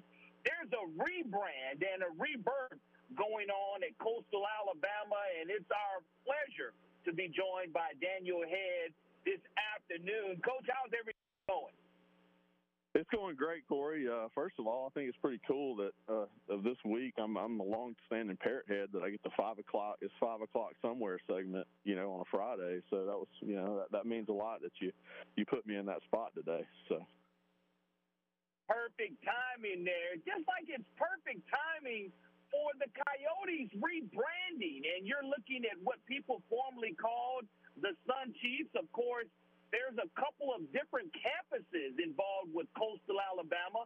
Let us know a little bit about this rebrand that's going on and the athletic programs that are being involved that are coming fresh and new to Coastal Alabama.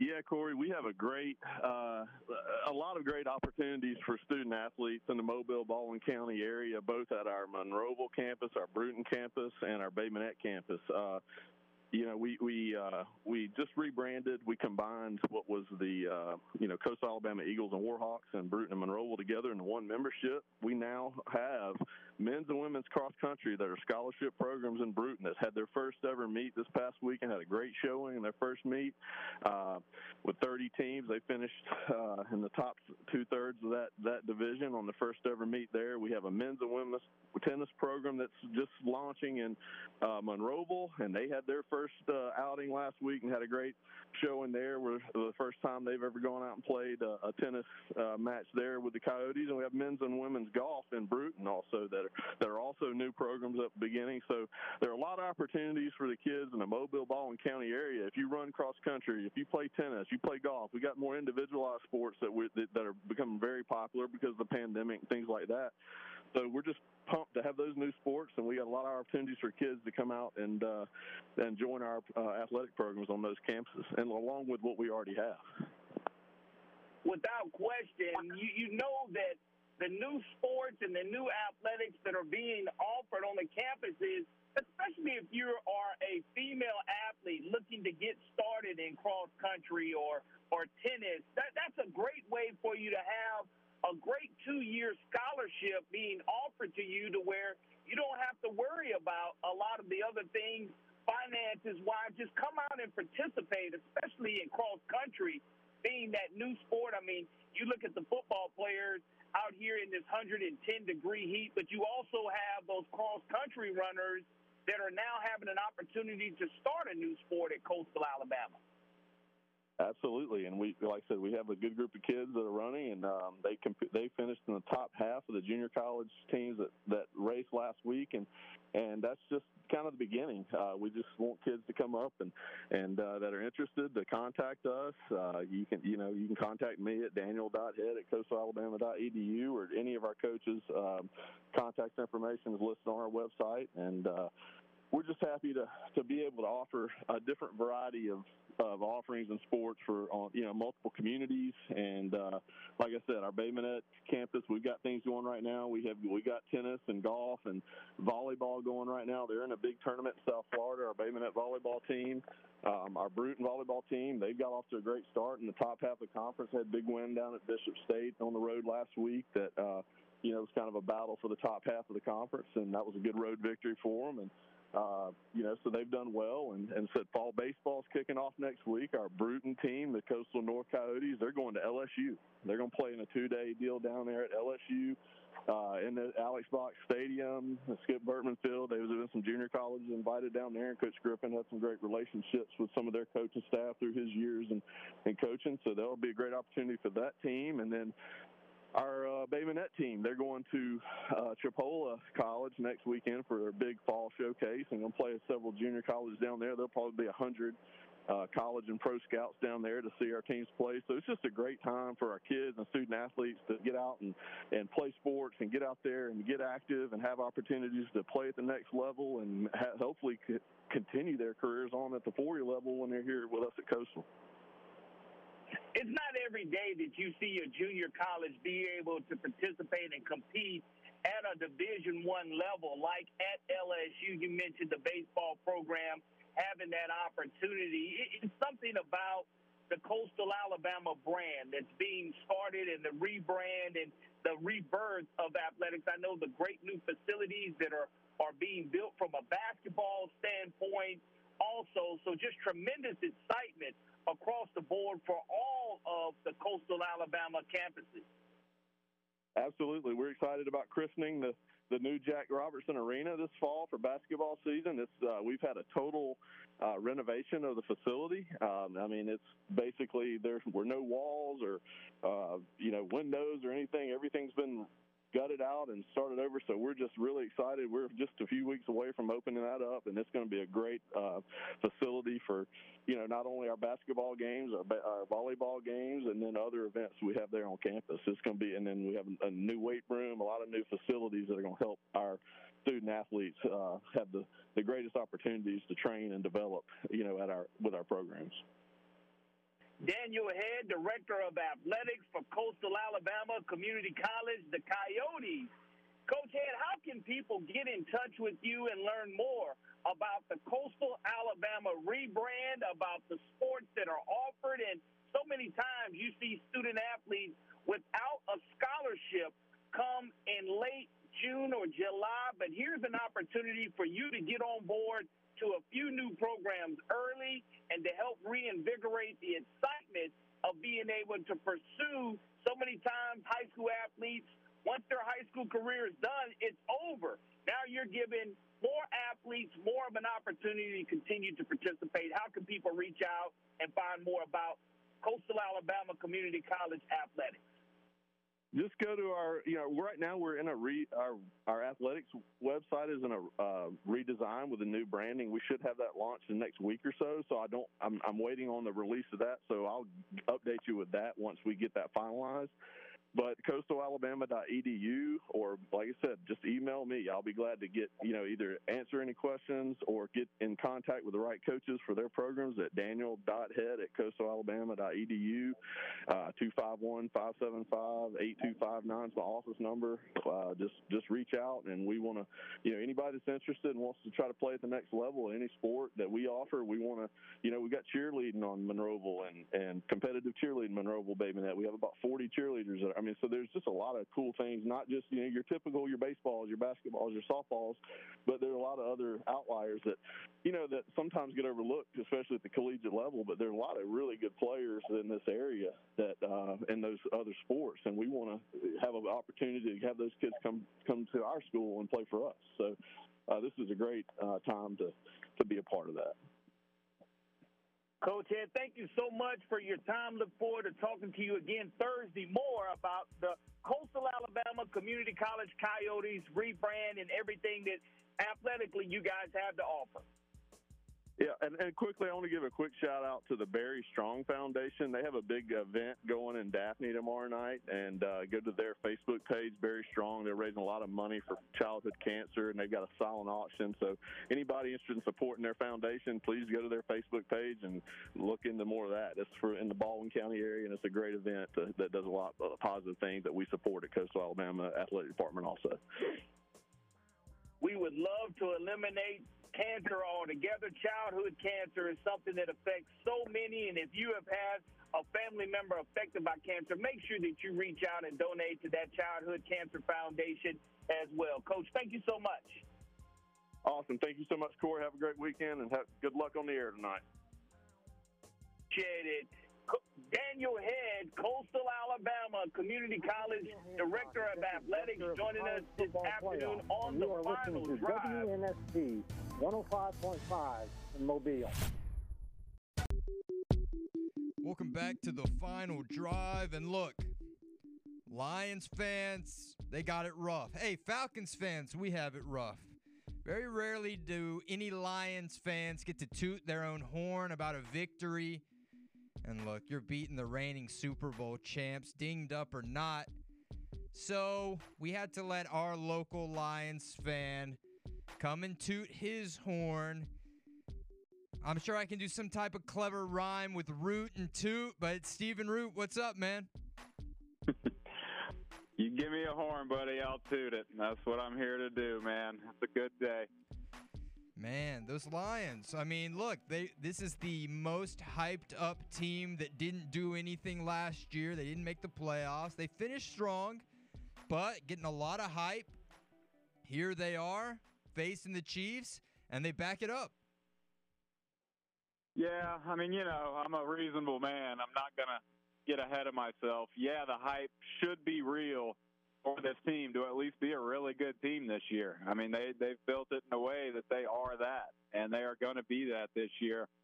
You know, that game it really did look like a game one for both teams, though. I mean, there was a lot that could have been different in that game. Um, but look, man, you go into Arrowhead, you get the win. They, there is no, nothing they should apologize for. That was as legit as it can be for Detroit at the moment. Now, do you think that Detroit won that game or did the Chiefs lose that game? Um, I mean, look, I hate doing that, but both. I mean, obviously both. Um, did Detroit have chances to do more than they did? Yeah, I mean, they got down there, they fumbled. Um, you know, they they had chances themselves to look better than they did. Plenty of them. Um, but man, I mean, the receivers. I mean, I'm sure y'all talked about it all show, so I'm not going to come in here saying anything new. But yeah, I mean, you trying to and Mahomes just trying to get on the same page with these receivers. It was not there. I mean, you can yeah blame Kadarius Toney for drops, but you know, it's just it's a receiver wide thing with them that he was not on the same page, and those guys were not sitting down in zone coverage like they should, like Kelce would. Um, so I mean, you know, there was just some sloppiness on both ends to where yeah, Detroit had abilities to accomplish more than they did. You could see that they were getting close a couple times. So it, it was kind of sloppy. It was a little ugly, but you know, the credit goes to Detroit. I don't, I don't care about all that. I mean, you still have to go in there and, and do what they did. So yeah, they deserve the credit. I'll tell you who I was really impressed by Aidan Hutchinson. He didn't, I don't think he got a sack, but he was in every play, man. Yeah, he's he's going to be the man. I mean, you see it. A lot of people, you know, might remember him getting drafted, but haven't watched him. They're going to know. You know, he's going to have that kind of career where um, make all the comparisons you want to J.J. Watt or whatever, but he can be that type of player. Um, you know, yeah, that was a coming out party, I'm sure, for a lot of people to get to know him. Still super young, but yeah, he did, didn't have to get a sack, but he was involved in every single play. If the play got behind him, he was running guys down. Um, he, he's special, man. You know, they have to have him be. Jahmyr Gibbs, though, you know, when you're getting down there late in the game and, and Detroit has a Jahmyr Gibbs has an 18 yard run, and then we put David Montgomery back in the game for three straight plays, and you didn't pick up the first down. I mean, I don't know what it is. Ben Johnson, offensive coordinator, didn't have his best night, but look, I mean, they're going to figure out how to use him, and we saw the flash out of Jahmyr Gibbs for why you take him as high as they did. Brian Branch, you know, how did how did the league let him get to the second round? people will be kicking themselves over allowing that to happen. But I mean, from these young guys, even LaPorta at tight end, you know, Jack Campbell, the linebacker they took, these might not have looked like the flashiest picks in the draft, but now we're you saw why these guys might have been picked.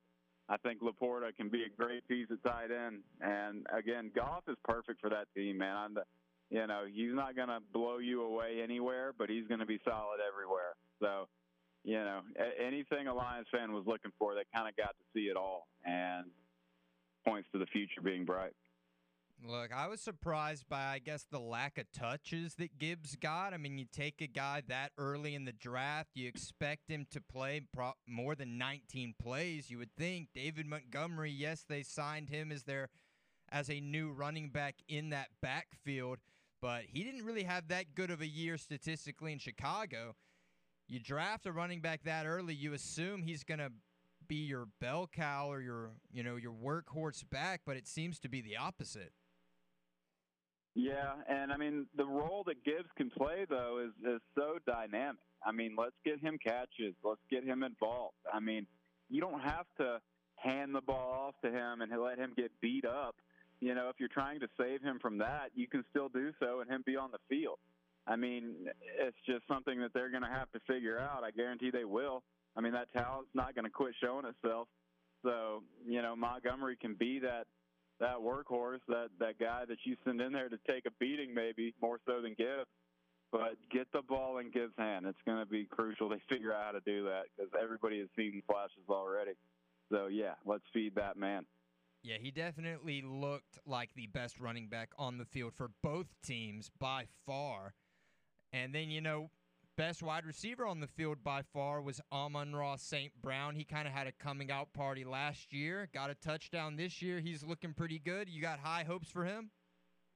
Oh yeah, dude, he's gonna he's gonna get a ton of catches. I mean, you, you got to see him how he's able to, um, you know, he might be this kind of guy that's not burning you over the top. I mean, sure, speed's there, but he's gonna absolutely be the target. He's gonna try to get 10 to 15 catches in a game. He's going to be that guy. They need him to. Wide receiver is not the deepest spot for him.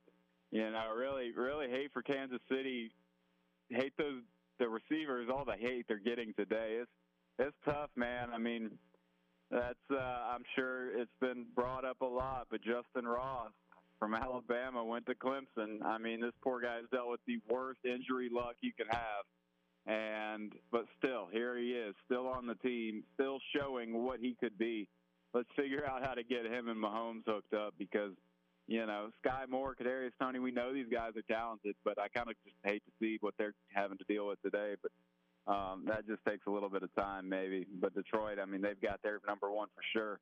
Beyond that it's a bit of a question mark I mentioned the Lions being one of the most hyped teams coming into the season. You take the Chiefs down week one. You're starting one and zero. Where do you guys go from here? Is the hype going to be real?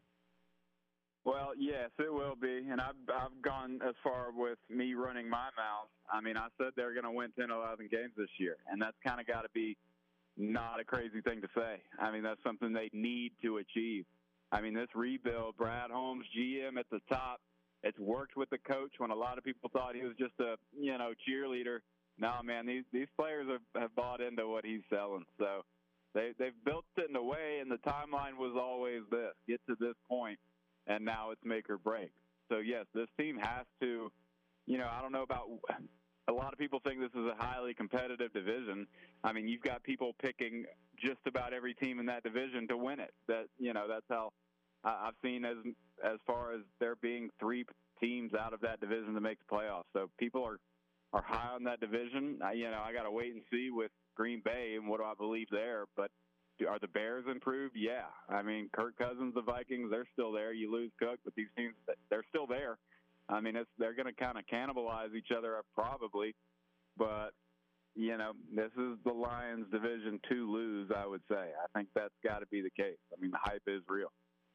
I think the division's going to be close, but not in a way where it's like, oh, we have a lot of teams making the playoffs. Like, I think whoever does come out of that division, they've won nine games. I think because their schedule, I mean, look, you're playing the Seahawks, that's not easy. Falcons, that's not going to be easy. Packers, that's not easy. Panthers, that's easy. Bucks, that's easy. But you got the Ravens, tough. Chargers, tough. Packers, Bears, Saints, Vikings, Cowboys. I mean, these aren't just chumps, Yeah. man. Y'all are all going to be like right there at nine and eight together. I feel. Probably so. I mean, somebody somebody will have to try to reach that 10 win point. But you know, just being the the fan I am, I've been saying for a while, you know, after last season ended, that next year it's all set up for the Lions at least. That's the team I'm going to talk about. That's it's set up for them to have to do it this year, whatever it is. I mean, it's make the playoffs for sure. That has to happen. and you know, I think they're good enough. That schedule's for real too. But you, you win ten or eleven games, there's no doubt that you've had a great year. We're both due, man. In the app, the Lions put everything into that one game and they barely won by one point. Another user in the app, Dan Campbell, is my pick for Coach of the Year this season. Do you know what two coaches have the best odds for Coach of the Year? I know old Artie Smith is up there number one. Yes, That's- sir. I don't know if I bought into it, but I'm I'm definitely you got to show the appreciation to what the Falcons have done. They're going to put a lot of people.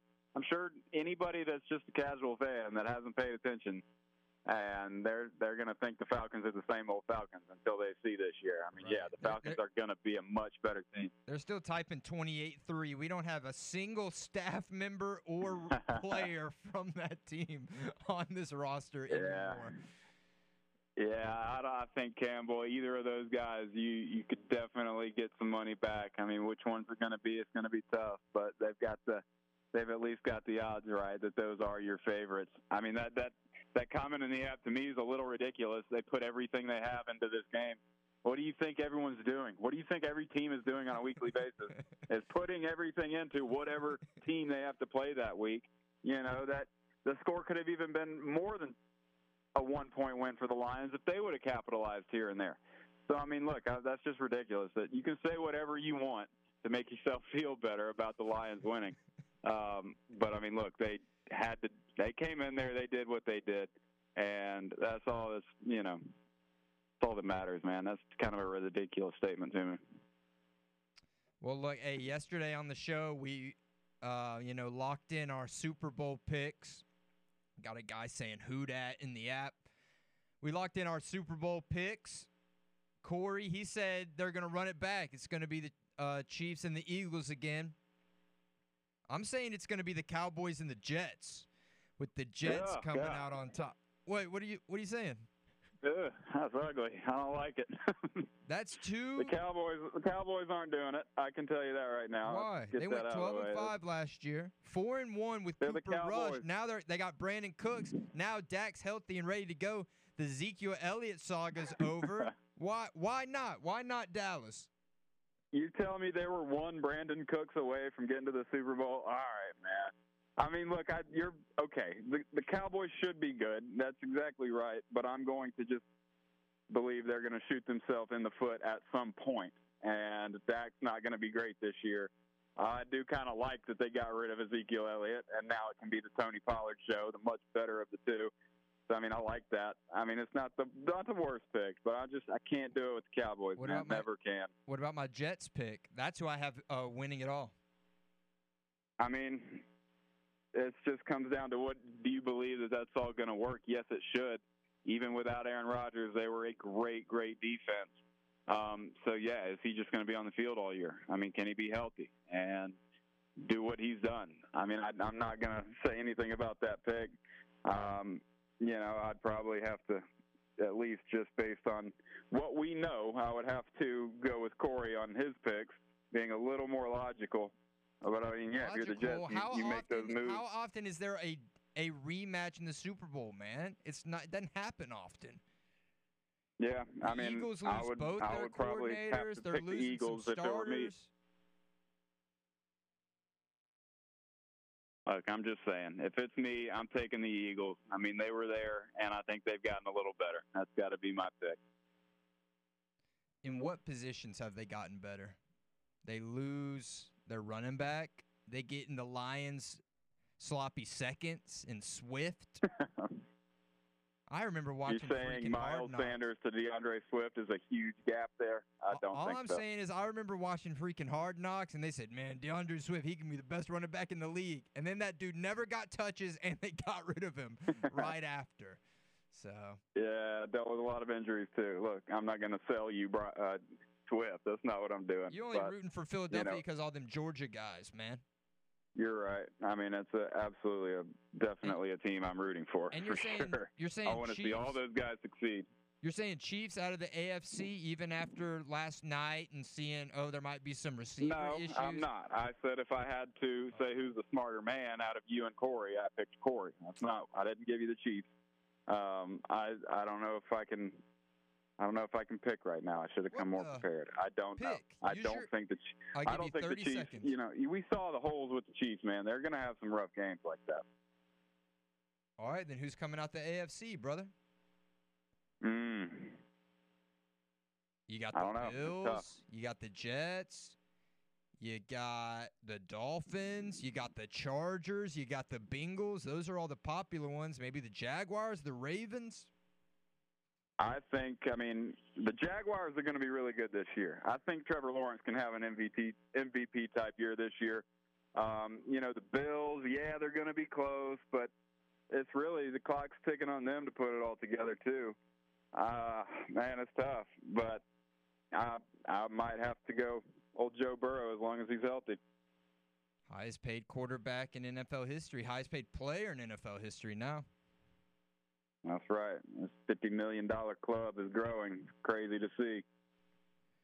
Well, Root, as always, it's a pleasure speaking with you. I'm happy for your Lions. Look, I feel like my Falcons and your Lions, it's like they're two sides of the same coin, man. We mirror each other. So, as much crap as I talk about them, no deep down, I, I, I, I am uh, showing them a little love.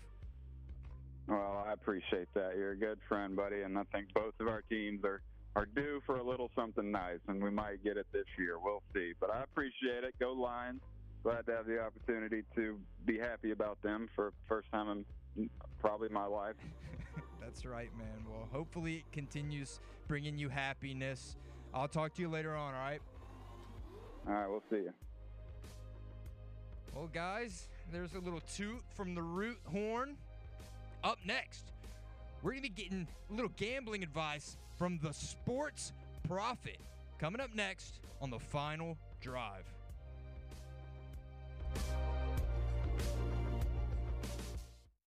Hi, I'm Verne Lundquist from CBS Sports.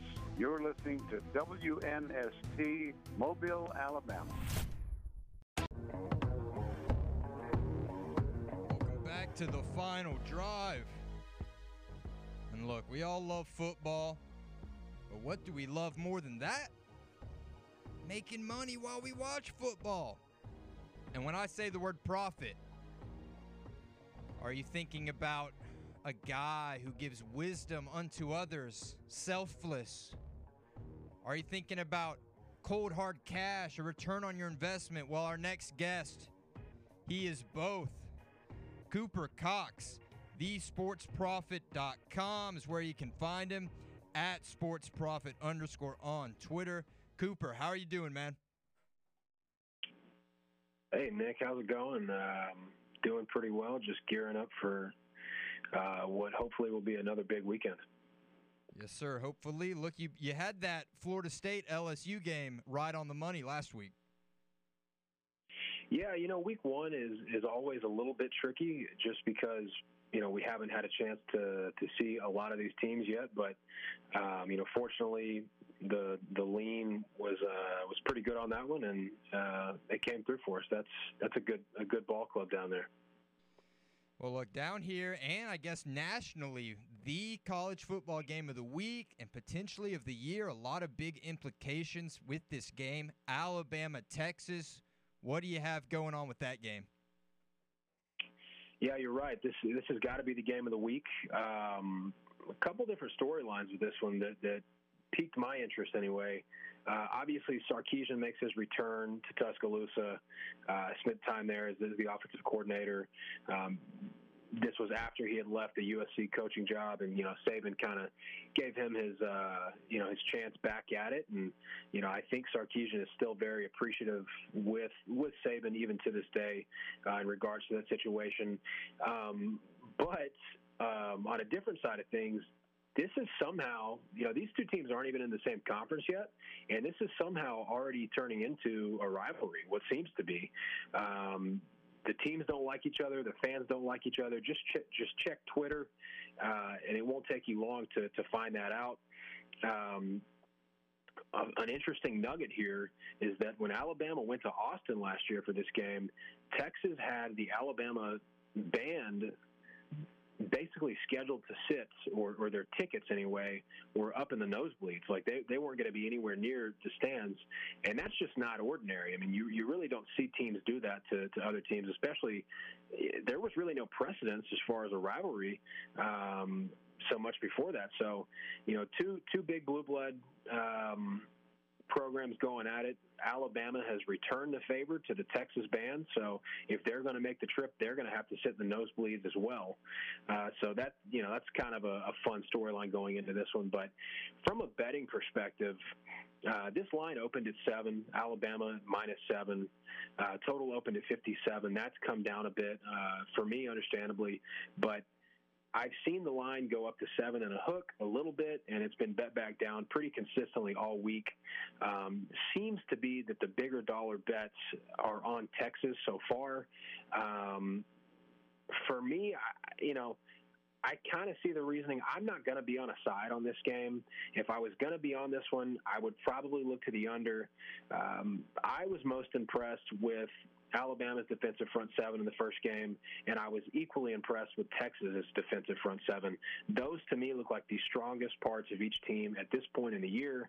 Um, you can see why Texas is getting a little bit of love in the betting market with Quinn Ewers, uh, you know, being the more experienced passer of the two quarterbacks here. Um, and seven seems like a lot of points for, for a big time game. Uh, again, though, I wouldn't be touching the spread here. The only way I would look would be to the under. All right, good stuff, man. Now, look, last week I think everyone was surprised whether you thought that you believed in Deion or not, but the way that they played against TCU, winning in that, you know, shootout fashion. Now, let's see if it's for real, right? Now there's tape to watch. Colorado, their home opener. Nebraska's coming to town. That line's at three. What are you thinking there? Yeah, I definitely have some thoughts on this one. Um, you know, I, I hate to be the party pooper. I, I, I'm not saying that this Colorado team isn't going to have a good year, but we've got to put things into perspective. If Colorado wins six games this year, it's a it's a massive success for Deion's first year uh, in Boulder. So um, let's be real about what that TCU team was. This is a TCU team. Yes, they played in the national championship last year, but they were a luck box all the way there the entire season. I think they got to play something like seven backup quarterbacks in a regular season in the 2022 season. You know, bounces went their way, things went their way. They caught lightning in a bottle, and and you know it was fun to see from a college football fan perspective. But things went their way, and then with all the turnover that, that they had this offseason, um, there's no way that, that that team should have been a 20 point favorite to almost anybody, uh, including a very, very talented Colorado Buffalo side. So, um, you know, great win for Colorado. But for me, this is a completely different matchup against Nebraska. It's, it's literally, you know, both of those teams last week wanted to spread it out, go fast. Who could score the most points? That's who was going to win the game, right? Well, Nebraska is the exact opposite, especially under new offensive coordinator, new head coach Matt Rhule. They want to line up and hit you in the mouth, and they want to run the play clock down to to damn near zero every time they they're taking a snap. So um, you can bet that's going to be the Nebraska game plan here. And I personally think that they will be effective. I'm not taking a side on this one, even though if I did think there was value, I would look at Nebraska plus three. If I had to give a lean, what I'm going to be taking in this game officially, and this is an official VIP play that I'm happy to share, is Gabe Ervin Jr. That's the lead tailback for this Nebraska team. Over 62 and a half yards rushing. I would play that up to 70 if you if you can't get it at 62 and a half. I would play it as high as 70. I think Nebraska lines up and gives this guy 15, 16 carries in this one. Uh, and the Colorado defensive front seven is just not up to speed yet. They're not up to speed where the skill players are, where the offense is. Um, I think Nebraska will have a lot of success running the ball on the ground, and they'll control the clock in this one. All right. Hey, that all makes sense to me. Look, the NFL started last night. That was a crazy game. We discussed it, you know, in very uh, depth on today's show. But what about uh, what is this? The Monday night game: Buffalo Bills, New York Jets. I've actually predicted the Jets to win the Super Bowl this year. What are you thinking about that game? That's uh, that's an interesting prediction. Um, I, I'm I'm not I'm not completely against it. In, in, in fact, you know this the whole situation with Aaron Rodgers going to the Jets, loaded defense. Uh, they've got some weapons there for him. The offense looked good in the limited preseason snaps that we saw. It feels very reminiscent of the Tom Brady to Tampa Bay situation. Um, for this game specifically, um, Buffalo coming to town, like you said, I like the Jets in this one, and and and you know I will be the first to admit if I you know took the bait and I bought into to, to, to the new New York Jets. Uh, but I feel pretty good about this game. You know, as a sports handicapper, we say we bet spots. We don't necessarily bet teams, and this is a Jet spot through and through. Um, you know, it's the Monday night game. It's Aaron Rodgers' debut. They've got one of the best defenses in the NFL, if not the best defense. It's going to be on 9/11, so I'm sure there will be, you know, some energy in the building, some sort of tribute there for that.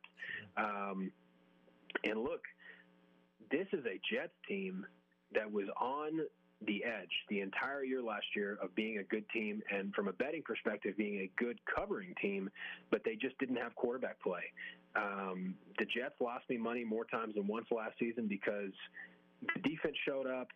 You know, even the game plan was there, and the quarterback play was just not there. Well, they've got a good quarterback now. Obviously, the defense is is just as good, if not better, than it was a year ago, in my opinion. Um, I like the Jets here keep in mind these two teams played last year. Without, obviously, Aaron Rodgers was still in Green Bay, and it was only a 17 to 20 game. Buffalo barely got by uh, at MetLife Stadium there um, in East Rutherford. So uh, I like the Jets here. Um, I like the Jets to have a good year. I think that they will be a popular pick, but I think it's one of those, you know, square sides that actually works out and, and, and ends up being successful. All right, man. Well, hey, before I let you go, Let's hear it. What's your best bet of the week? Okay, so uh, as far as doing the show, you know, the, the the late the later shows in the week that, that I do, uh, unfortunately, some of the plays that I've given out, the lines have moved. You know, I start posting my plays to uh, to subscribers Sunday, Monday, and Tuesday when those early lines come out. So I tried to find one that I'm going to be on that hasn't moved too much. Uh, this is going to be in college football. Um, I'm looking at UCLA here. They're tr- making a small trip down to San Diego State. Um, this line opened, I think, around 13. Um, and it's it's at 14, 14 and a half now. I'm going to take UCLA minus the 14. Um, I think San Diego State is just a team without an identity. I mean, I mean, you know, two years ago, three years ago, it was all defense, it was all run game. Um, they had so much turnover on the defensive side of the ball. The defense is not what it was. You know, they've got their free safety from from a year ago who stepped over to the offensive side of the ball to play quarterback. Uh, he's not much of a passer. He's kind of a scrambler. If you shut down the passing lanes, he's in trouble. He's he's going to turn the ball over. That's probably what he's best at. Um, and I just think San Diego State is struggling. They are on the decline, and I think this UCLA team is under the radar, man. I think that uh, you know they had nine back on defense, and uh, you know Chip Kelly's not necessarily known for his defenses, but this is a good-looking defense. Um, they've got a young quarterback by the name of Dante Moore. Remember that name because the dude is potentially a Heisman contender. I think he's going to be that good, uh, and he will. Uh, he'll be playing this game. Right now, they're doing a quarterback by committee, but he's going to be in there more often than not. And I think that this is potentially uh, a victory by a wide margin for, for the Bruins. Great stuff, Cooper. Got about 30 seconds here. If any of our listeners want to tail you and follow all your great advice and analytics, where can they follow you at? Yep, that's going to be at thesportsprofit.com. Cooper, I appreciate it, man. I'll talk to you next week, all right? See you next week. Thanks. All right, guys, are we tailing? I like that Nebraska pick on the running back. So We'll see how that goes, but you know I'm still believing in Deion. One more segment, then I'm going to pass it over to Pigskin Pete. This is the final drive.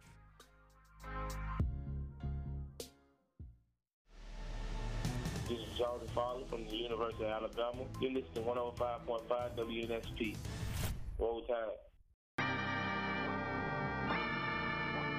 Finally made it. The final segment of the final drive leading up to the Pigskin Preview Show.